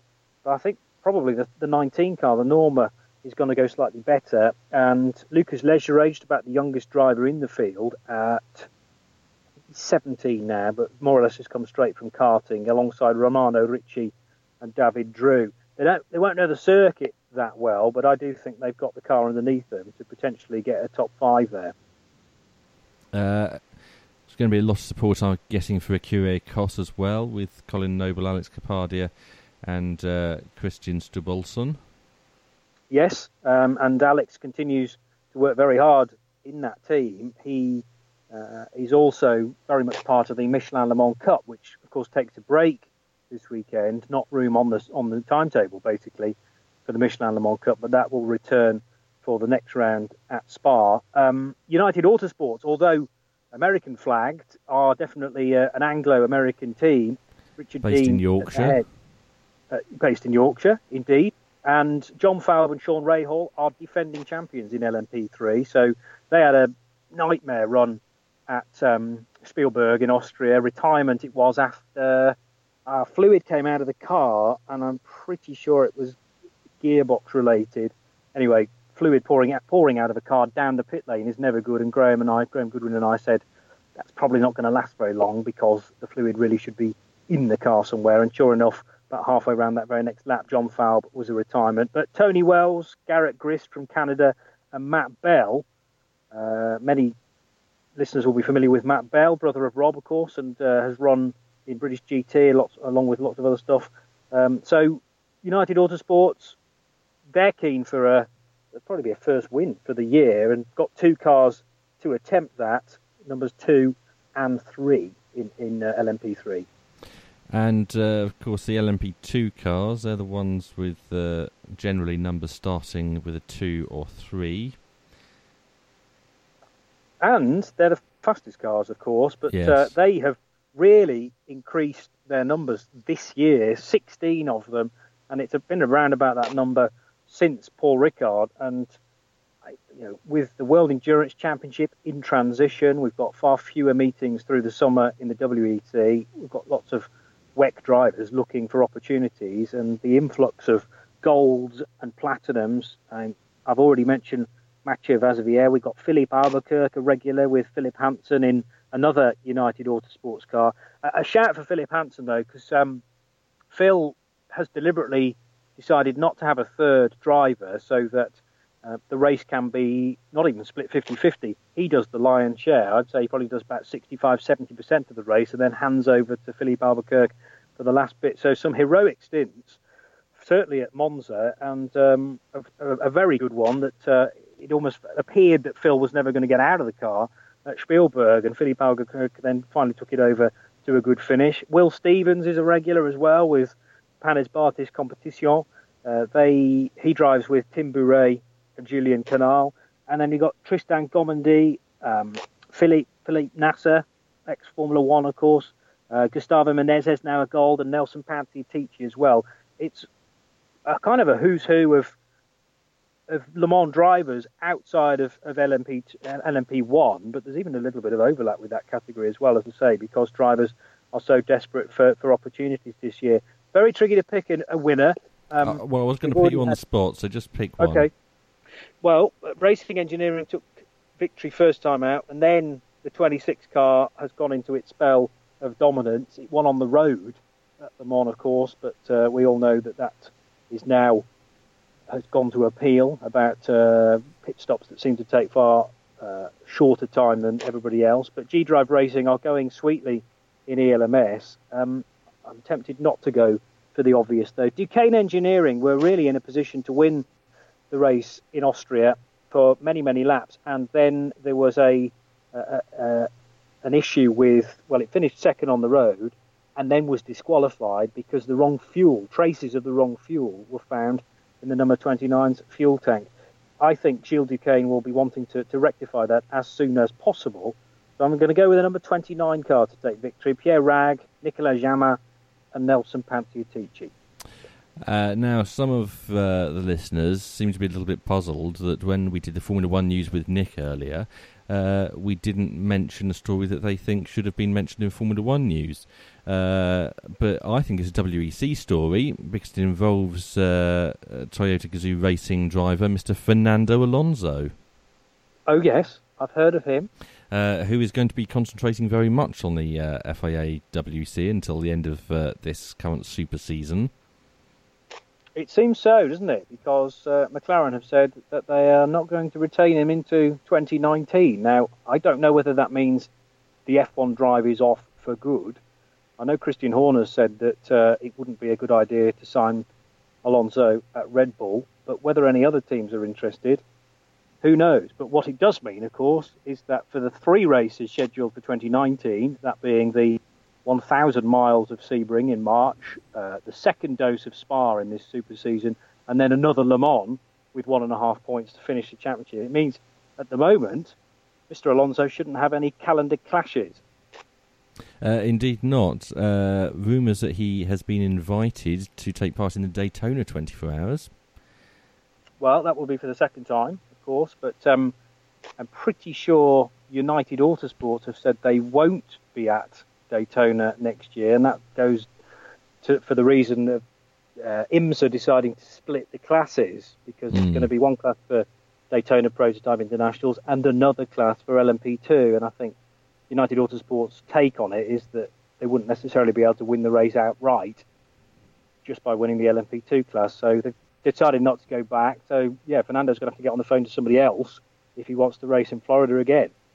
Uh, you mentioned uh, that uh, splitting of classes. Obviously, uh, we have uh, the news today of a new entry uh, in IMSA next season in the in the DPI class, and that's uh, Juncos Racing.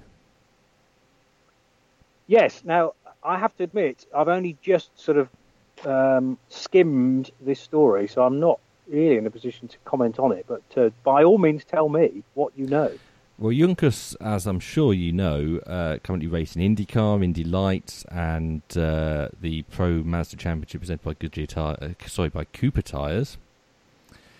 Uh, but next season they are taking a Dallara, obviously a manufacturer that they have a good relationship with in those uh, single-seater championships, uh, where they've won 58 races and nine championships in the last 10 years, uh, putting a Cadillac engine in it and uh, going forward to do the IMSA WeatherTech Sports Car Championship. Well, that's exciting, and um, it means that there's interest out there, does it not, for extending, expanding the entry list into 2019? Um, I presume the the difference in class, that, or the decision to separate classes, is so that um, you don't have so much overlap between, I don't know, the Americans and the European entry. It tend, it's tended to go that way, although I appreciate that there are American teams who've wanted to invest in a future in an LMP2 chassis. But um, what they now need, of course, there is a danger of splitting the classes in that they both become very, very weak as a result. So I hope it's the right decision. And as you say, the entry list is starting to take shape. We haven't had any drivers yet, have we? Announced? No, not yet. No. But um, yeah, going with another Cadillac. So we've got two different chassis effectively represented at the moment on a very early entry list for the DPI side of things. But I just hope that that doesn't weaken what was a growth area for the last couple of years, and that is LMP2. And I'm a sort of bit of a die-hard fan of LMP2, covering so much ELMS and WEC that I do. I wonder whether uh, their current IndyCar uh, and former Indy Lights driver Alfonso Celis Jr. may be uh, on the on the list uh, of, or on the short list uh, to get a seat in that car. We shall find out more in due course, and I'm sure that if you listen to him as a radio this weekend, that's RS2. Uh, John Hindhaugh and Jeremy Shaw will be talking about this news in much greater detail. Uh, let's go back to why you're here, though, Jonny Palmer, and that is the six hours of Silverstone uh, on Sunday. Uh, so we've mentioned Fernando Alonso. He is back alongside Sebastian Buemi and Kazuki Nakajima in the number eight Toyota. Seven Toyota has uh, Mike Conway, Kamui Kobayashi, and Jose Maria Lopez in it. Uh, who's going to challenge them? Rebellion, certainly. I can't really see anybody else getting close. The nice thing about this race is that we enter a slightly different phase of the season now because the equivalence of technology has been altered, and that's what so many people complained about post Le Mans was that the design difference between the, the pace of the Toyota and then the privateer LMP ones, there was a, there was an idea on paper that they were going to be was it half a second a lap quicker, and it turned out to be closer to, to two or three seconds a lap quicker. So they've tried now to trim that gap down.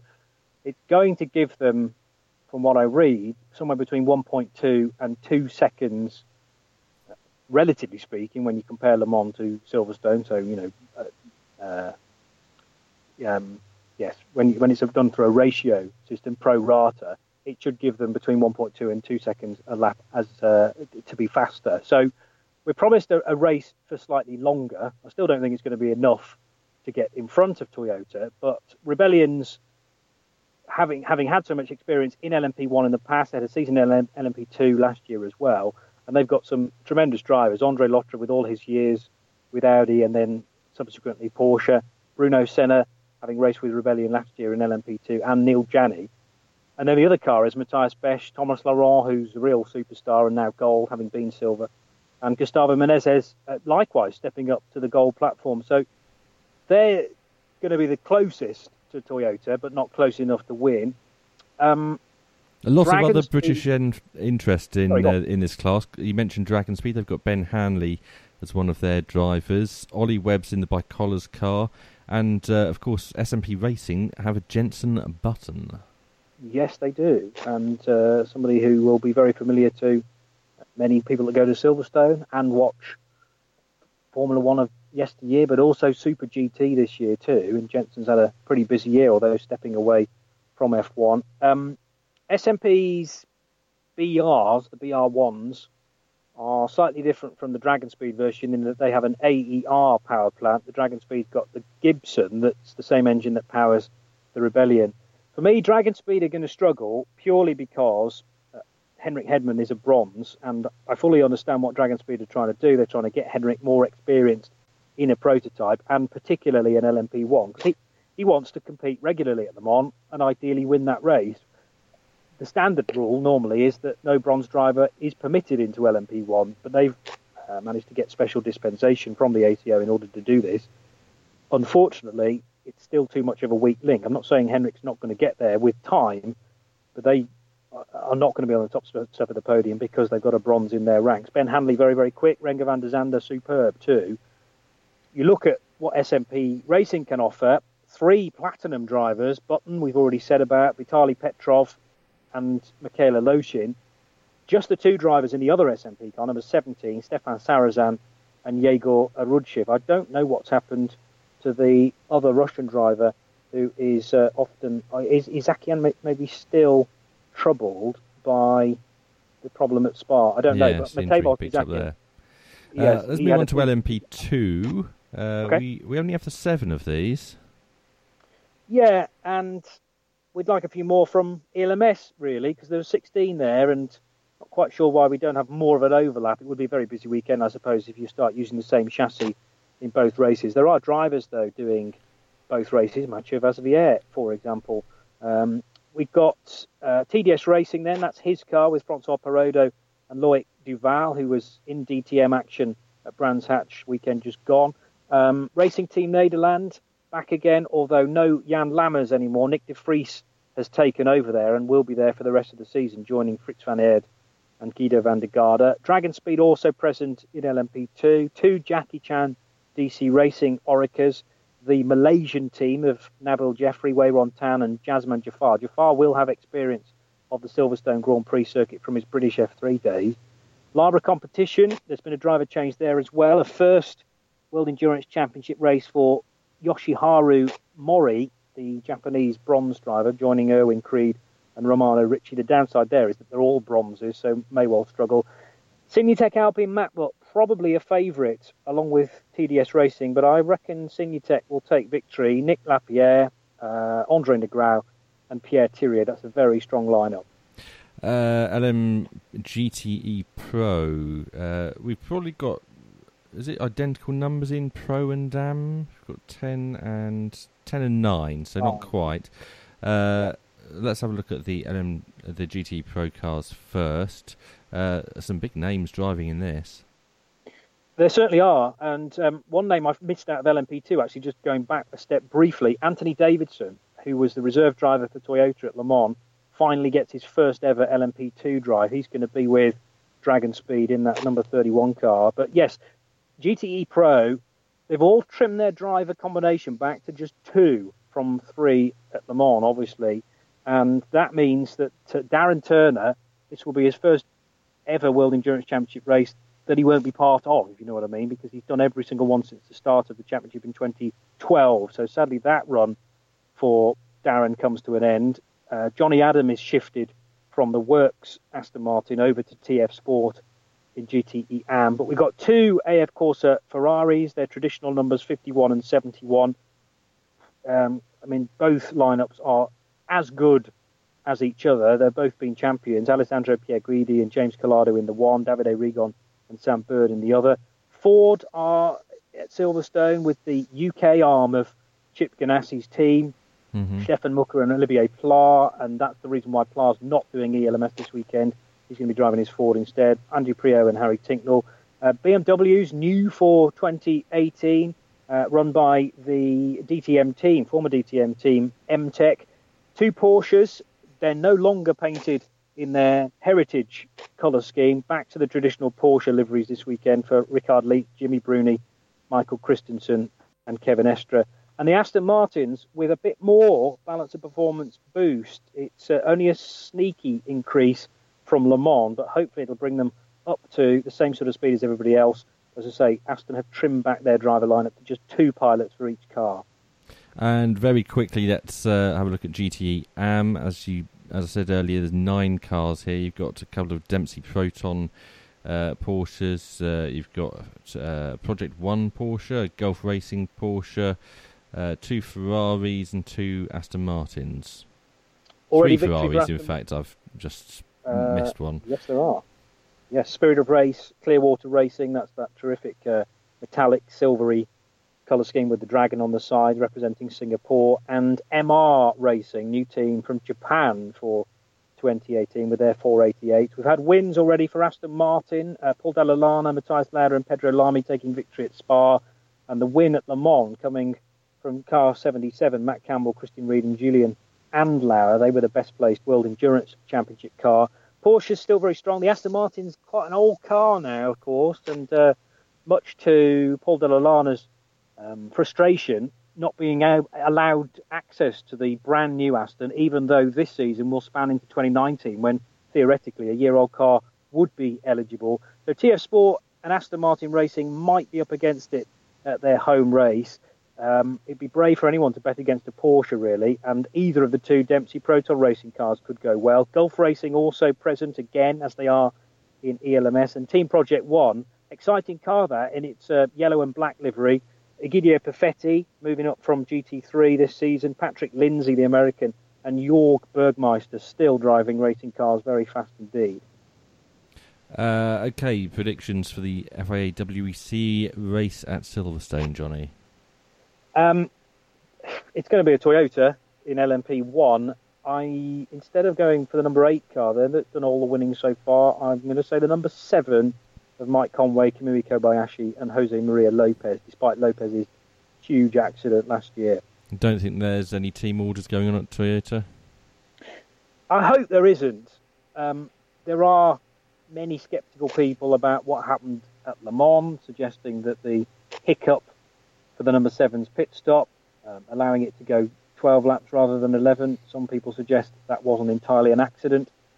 Um, and obviously, you know, the bigger story would be if Alonso could win at Silverstone. So I'm hoping there isn't, but we'll just have to wait and see. Okay, Jonny, uh, stay with us if you want to. But uh, John, I believe you have another guest lined up now.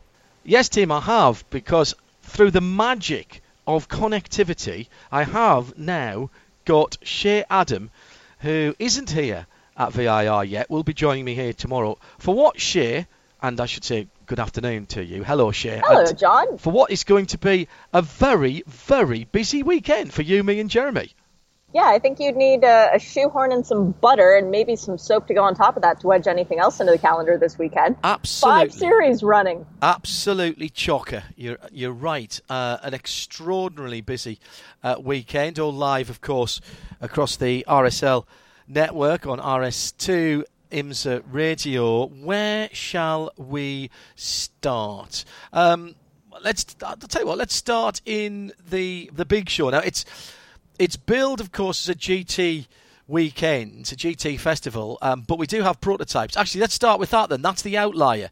Let's start Exactly. in the in the prototype field. Anything that we should be looking out for there? Um, there is one big story, as far as I can tell, for our IMSA Prototype Challenge race presented by Mazda 15 LMP3 cars. So that's going to be a lot of fun. But the championship leader coming into the weekend, and it's been a while, so it might take digging back a bit to remember, it's Chris Wright. He is joined in the number 30 machine, the Extreme Speed Motorsports Ligier, by Stephen Simpson. So, Steven, continuing his pattern of driving two very different race cars on any given weekend, they are going to be a car to watch this weekend. We've got a couple of Normas in the field as normal. And in our MPC class, it's all the usual suspects. So, it is going to be wonderfully chaotic. That race taking place Saturday night, and yes, it is at night because it's well after the, the checkered flag has come for the Continental Tire Sports Car Challenge. So just because you think the racing's over, maybe check the schedule again. And we're supposed to have any energy left at that point. Oh, okay, good luck. Yeah, no. Mm. uh, well, let's talk about uh, Canadian, uh, Canadian Tire. I've, that's the second time recently I've done that. Continental Tire Sports Car Challenge. Uh, big story there. That's the, the headline race on Saturday, as you say, uh, late afternoon. Um, before that prototype race, and n- neither of the Winward HTP cars they had a pretty horrid weekend at Road Oh. America. They really did. And this is a team that we knew it was no secret coming into that weekend. They were fairly pressed for spares. The 57, which had been running in a beautiful red and black silvery livery earlier on in the season, had reverted to a third car that they had after the big crash for Bryce Ward at Watkins Glen back in the beginning of uh, July, last weekend of June. And they were already fairly pressed for spare parts. Well, then they had a, a big crash for Russell Ward in the number 33 Winward entry. So we already knew they were going to be tight there. Then they threw an alternator belt in the race. So both cars questionable. And Winward, with other commitments this weekend, remember, it's going to be a very busy weekend of racing all across the world. Yeah. But I think it's the HTP. bad. I think it's the HTP part of them who are elsewhere. Yes. They've got uh, they've got a, a rounded Zandvoort, and I, and I think some of their staff are, are going there as well. I I also think, to be honest, uh, AMG Mercedes uh, rather victims of their own success. Um, quite a lot Very of carnage so. and damage the last few weeks uh, around the world in the GT4 ranks and uh, getting spare parts to everybody. I think proving a little bit of a, a bit of a challenge. However, it's not all gloom and doom in Grand Sport in GS for the GT4s because VIR sees the return of a driver pairing favourite and a manufacturer and car favourite this weekend. Do do do do. The Chevy Camaro GT4R is back, and it will be piloted by Robin Liddell and Andrew Davis, our 2015 GS champs, reuniting under the banner of Rebel Rock Racing.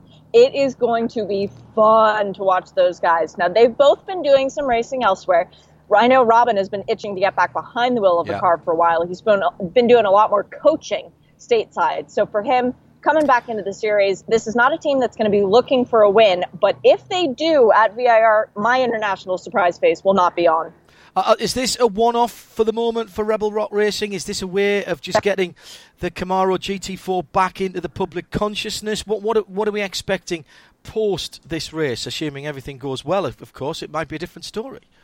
From what I understand, the car should be at WeatherTech Raceway Laguna Seca. Nearly. Should be. Yeah, I know. I, I pulled it back, though. I fished that one back in. It should be at Road Atlanta, and they are looking to do a full season program for next year. So this is an introduction to the team, to the big class. Uh, Rebel Rock Racing has run with Porsches in the past in GS and ST. This is a new adventure for them, though, and this is just going out there to say, hey, look what we can do. And also on the, the back foot of GM saying, look what our car is Yes. capable. Very good, very good. Um, five entries in ST as usual, the three minis plus the Porsche and the BMW. Uh, another good news story though, because a second VW Golf is going to be here this weekend in TCR. And it's going to be really cool because for the Rumcastle LLC team, this is a home race. Tanner and Luke Rumberg, who grew up in South Boston, racing uh, dirt track cars on the oval there, which, by the way, we have to go do that again, John. That's so fun to watch. Yep. They're bringing another car. Rob Ferriol, who races in our GT3 series, is going to be sharing with DJ Fitzpatrick, another Virginia native. They are going to be fun cars this weekend. And while the Volkswagen hasn't yet hit its full stride in TCR, it's been an Audi Fest winning every single race, they're due. And this very well could be their weekend. You mentioned GT3 there, the IMSA Porsche GT3 Cup, uh, USA by Yokohama. This is really, at the moment, whether north or south of the border, whichever of the two IMSA series that you talk about, there's only one man's name to be talking about at the moment, and that's Zachary Robichon. It's funny. I keep feeling like I'm getting the same emails over and over again. Robichon wins. Robichon wins, and I'm like, okay, Robichon take me off the sweeps list already. weekend. Robichon Exactly. sweeps another weekend.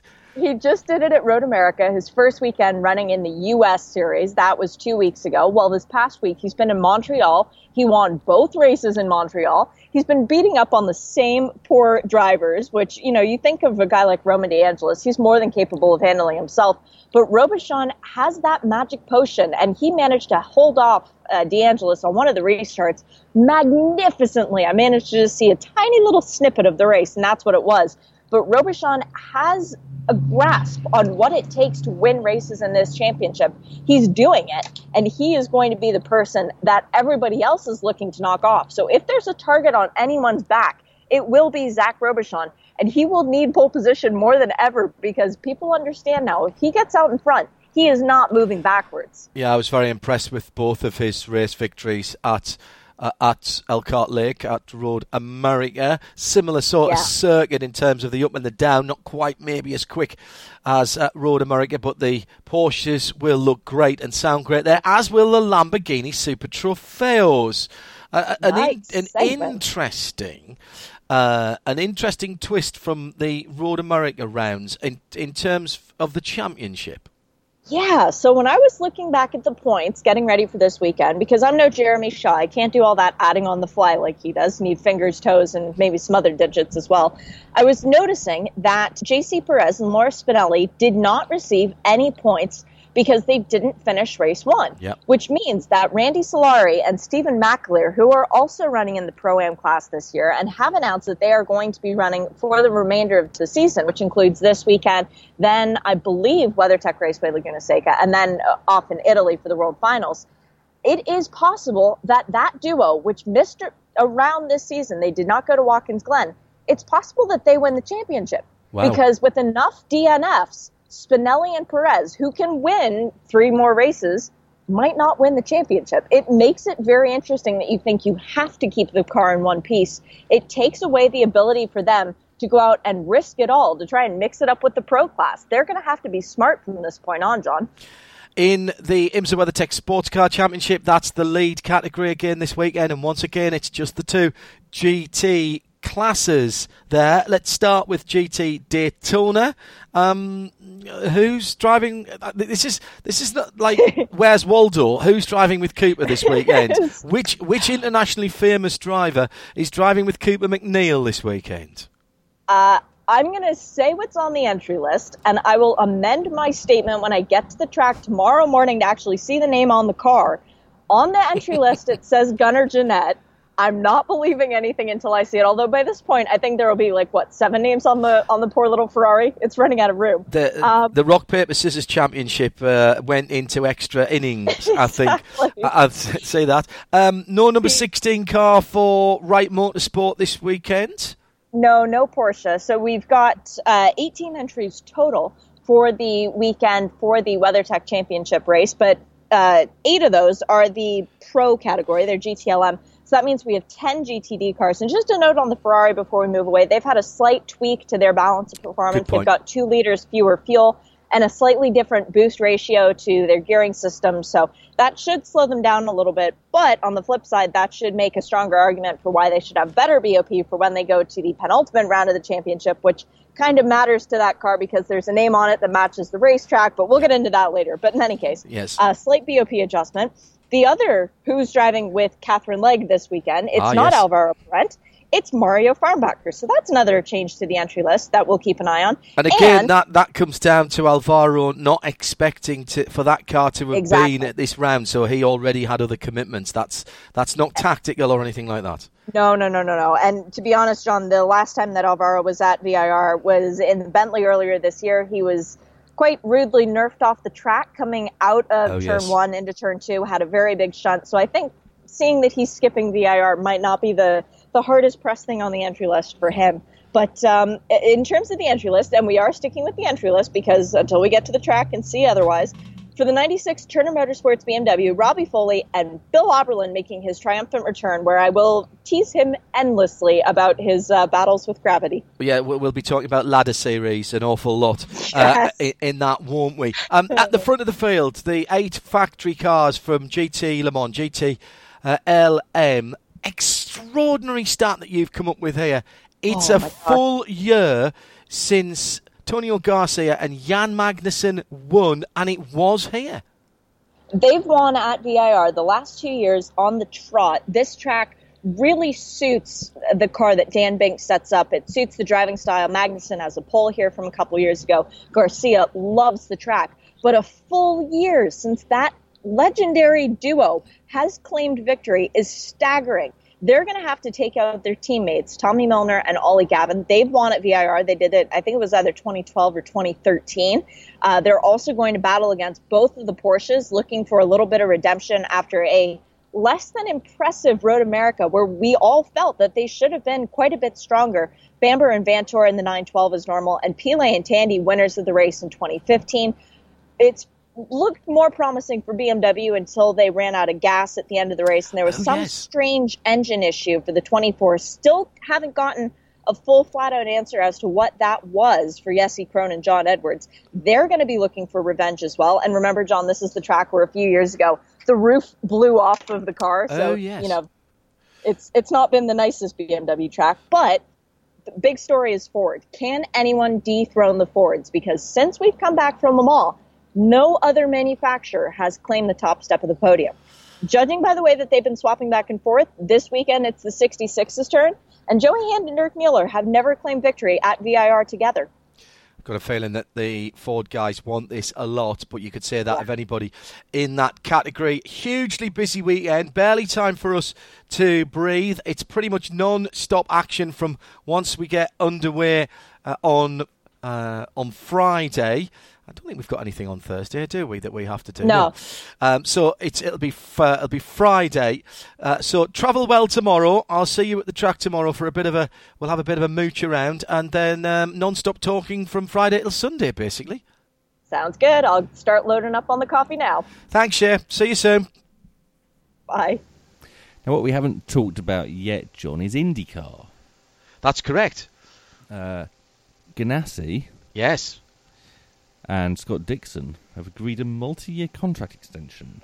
This is interesting on a number of levels because it's not that long ago that we uh, and quite a few people heard the rumours that Scott Dixon was being headhunted by McLaren as one of their full-time IndyCar drivers.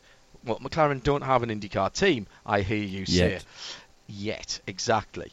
Um, so whether that whole concept by McLaren has broken down, and apparently it was Eric Boullier who was driving that forward more than anyone else at Woking, um, then or whether they couldn't come to terms or, or whatever, I don't know. But um, Scott Dixon's future in the medium term, never mind the short term, seems to be with Chip Ganassi Racing on the announcement earlier this week. And, and let's be honest, he is one of the most consistent drivers out there. Um, sh- we should have spoken to Shea about it actually um, when we, We had should her have on. done. Yes, But she we- always picks Scott Dixon to win everything. Yes, often wrongly. Uh, we do get to hear from Scott Dixon, though. And first, from Chip Ganassi. I mean, obviously, uh, you know, Scott and I have been together a long time, and uh, and and and he knows how to win, and and and more importantly, uh, he knows how to win championships. You know, there's guys that can win races, uh, but there's other guys that that that can win championships, and uh, Scott's proven that. He's proven uh, that he's not just a normal run-of-the-mill driver in any sense. Uh, even in the the uh, you know where he is in the overall win column speaks for itself. I think. Um, I think uh, you know I, I I I can't help but think that the, you know the how, however many years Scott and I have been together that uh, and I've said this before he's you know he's the kind of driver that that that, that, that uh, any team would want to have on their on their on their as their lead driver. I think uh, on and off the track he shows uh, he shows that he is uh, the man, as we like to say, or or he's the uh, the the he's the, the the driver that if you were to take a uh, you know take a stone and some and inject some uh, brains into it, you would uh, you'd chisel out Scott Dixon. He's the um, I think we have a mutual respect for each other. and uh, we've always been on the same page. And uh, while we, uh, he, I think he has the same desire to win today at, uh, as he did uh, when he came with our team, and I think that's impressive. He's a team player. He's always pushing the limits, and uh, he likes to get the most out of any situation. So I'm I'm, I'm very pleased to to be sitting here today, announcing him uh, for the future, and um, I'm a happy man. People always say that you know they say he's the longest tenured driver. I don't know if that says more about him or more about the other drivers. That's a joke of course. He is the longest tenured driver, and and when you when you uh, you know when you sign a guy like that, no, you to say that you had any any idea that he would perform the way he did, uh, you certainly want that. But I mean, to say that anybody saw that, I think would be, uh, or maybe maybe his agent saw it or his wife, but I sure didn't see it. And um, but it's it, he's developed. That's probably the nicest thing about Scott is is you know we've been together and we we we we've all we've all grown in that period of time and I don't think anybody could have grown into a better person than Scott Dixon. Um he you know whether he's a, a racing driver, uh, a family man, uh a wife, a father, you know, brother, uh son, whatever you want to call him, friend, um racing driver. You know, you can put a lot of monikers on a guy when you've known him for so long, and and what kind of the what the the you know there's a, a million monikers that make up the man, and um, so um, but no, nobody had any idea he could do what he's done in terms of the win column. You know, I've been here uh, at this team now. You know, next year will be starting my 18th year. Um, you know, uh, as Chip sort of alluded to there, I've, I've grown a lot as a person and, and as a as a driver throughout the years, and, and obviously a huge you know thanks and, and admiration for you know Chip himself, his team, for the people that you know uh, he enables us to you know go out there and win. And and for me, you know, there's there's a lot of other people that you know like racing because of what it is, but I love it you know for its passion. Um, you know, what we're able to achieve and, and, you know, not very many of us get, uh, the opportunity to, you know, do what, you know, we love in our life and, and, you know, for me, uh, much as, uh, you know, hashtag, um, you know, we all like winning and, and that's, you know, what the business is about. You know, uh, I wouldn't be here if, you know, we weren't winning. Um, you know, the team wouldn't be here either, but, uh, you know, um, for me, it's, you know, it's, it's family. Um, you know, being here this long, there's, there's a reason why that is, and that's because it works well. Um, you know, I've always admired, you know, admired Chip for, for what he's done uh, throughout his career, and, and you know, in all grand scales, a, a fairly young career, and what he's achieved, you know, across many different platforms um, is almost unheard of. So uh, I don't know, love being here, love the people, uh, and uh, you know, love working for, for Chip. His passion and, and uh, the way he wants to win, uh, you know, drives all of us. But Scott Dixon is not the only IndyCar announcement made this week. Really? Indeed. What else? What else? Because uh, they have done a new deal with Detroit. Ah, yes. No, now this this is very interesting as well, and sort of trailed by Scott Atherton uh, in the schedule announcement and state of the series. Um, what a, a, couple of weekends ago now um, at Road America because there was an asterisk, if you remember, beside the Bel Air, the Bel Air, the Belle Isle Grand Prix. That was because I saw a very nice 55 Chevy Bel Air when I was uh, driving home on Sunday. Um, the Belle Isle Grand Prix had an asterisk next to it, subject to approval by the Detroit Department of Natural Resources, I think it was, who they look after Belle Isle because it's a, a public park. It is. And there had been. Have you ever been there not during a no. weekend? I no. have. No. Um, it's it's better than it used to be. And if you speak to anybody from the area, they will tell you that it used to be a pretty horrid place to go any time that this, the racing wasn't there. Roger Penske deserves a lot of credit for this. Um, because he's put a lot of money into refurbing this place. Um, Thirteen and a half million dollars, in fact. Yeah, it's the Michigan Department of Natural Resources um, who have sort of come to an agreement. Uh, it was last week, wasn't it? It was Friday last week with the Verizon IndyCar Series. Um, it should be three more years with an option to go all the way through to 2023. Uh, it's already hosted 25 IndyCar races going back as far as 1992 we can definitely say that next year's race is happening. Uh, May the 31st through to June the 2nd, same weekend as ever. It will include IMSA uh, as well. Um, there was a lot We of. can definitely say that 2020 is happening as well. Really?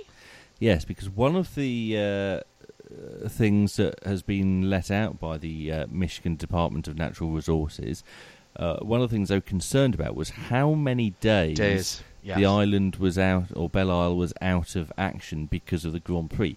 It's 85 days they take to set up and dismantle that track. Right. And for 2019, they've agreed to reduce that to 60 days. That's hauling.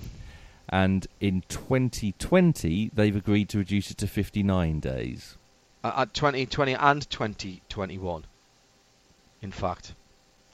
Uh, there were uh, five days. So there's 65 at the moment. There were 85 days in 2015. So at the moment they're spending uh, 65 days doing it. That's that's interesting. Um, it's a lot of time taken out, but they are very good at doing it. Um, and you know, it speaks, as I said, Tim, speak to local people. They think, generally speaking, it's a good thing. It has cleaned that area up. Uh, it, it it's, become more of a resource for Detroit and people who live in Detroit. It was pretty much a no-go area um, not so very long ago, and it wasn't very pleasant at all. Some quite unsavoury characters there. A place that you wouldn't want to be uh, of an evening time. It is much more in use, wider use, uh, by the people of the city, and so it's good for everybody. It's good for everybody.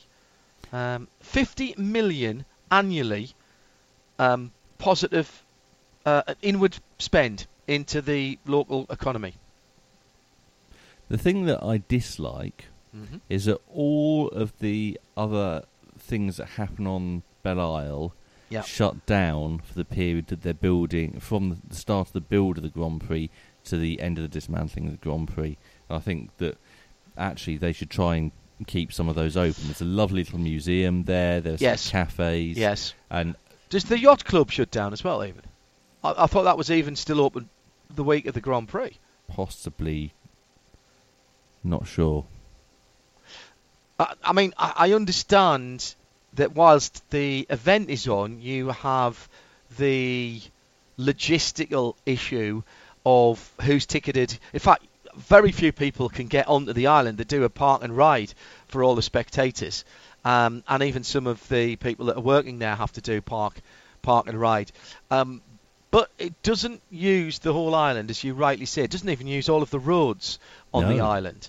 But there, there would be some places you wouldn't be able to get to whilst it was getting set up and or taken down. And there's health and safety implications to people craning around, you know, five-ton concrete blocks, aren't there? So you know, you've got to you've got to see that side of it, Tim. Surely. Oh yes. Yeah. Uh, right. but but on the on the rest of the island, which I mean, the Grand Prix circuit uses probably a third of the island. Mm. Yeah. Yeah. How much do you think the Detroit Grand Prix um, pay to host it? I don't need to guess because I've got the figures written in front of me. Right. Uh, It is. How much is it now? It is uh, going up to three hundred and twenty-five thousand dollars. Uh, annual contribution is going up from 200,000 to 450,000 for each year. Ah, but that's not really four hundred fifty thousand. It's three hundred twenty-five thousand plus an extra one hundred twenty-five thousand, uh, which will be used for park improvement projects by the MDNR. yeah, that's ring fenced. That has to be used on Belle Isle. They thought that's 125 of the 450 Um, that uh, has to be used from there. Uh, uh, that, four that million- will mostly be used for the aquarium. four million, by the way, four million dollars uh, raised over the last five years for the Grand Prix or Grand Premiere fundraiser, uh, and that will continue on Friday night at the race weekend, and that must be about all we've got to say on that. Uh, yes. Uh, so Detroit, lovely place. Uh, definitely go there. Uh, but we do have more IndyCar driver news, of course. Right, do we? Yes. Fire away. Zachary Claman DeMelo Right. uh, will return to IndyCar. Excellent. Uh, he's at uh, Pocono this weekend, Yeah. and next weekend he'll be at Gateway Right. uh, for Mike Harding's Harding Racing Team. Uh huh. Uh, he started the uh, season with Dale Coyne. Yep. Some other little stories about uh, people driving in uh, places where you might not have heard they were driving. Uh, first of all, Dale Earnhardt Jr. is going to drive the pace car at the Brickyard 400, or as uh, it's now called the Big Machine Vodka 400, uh, and the pace car in question is a Camaro ZL1. Uh, Connor Daly is going to drive in a NASCAR Xfinity Series race at Road America. And Elliott Sadler's going to stop driving completely. He's retiring from NASCAR at the end of this season. And that's all we've got time for.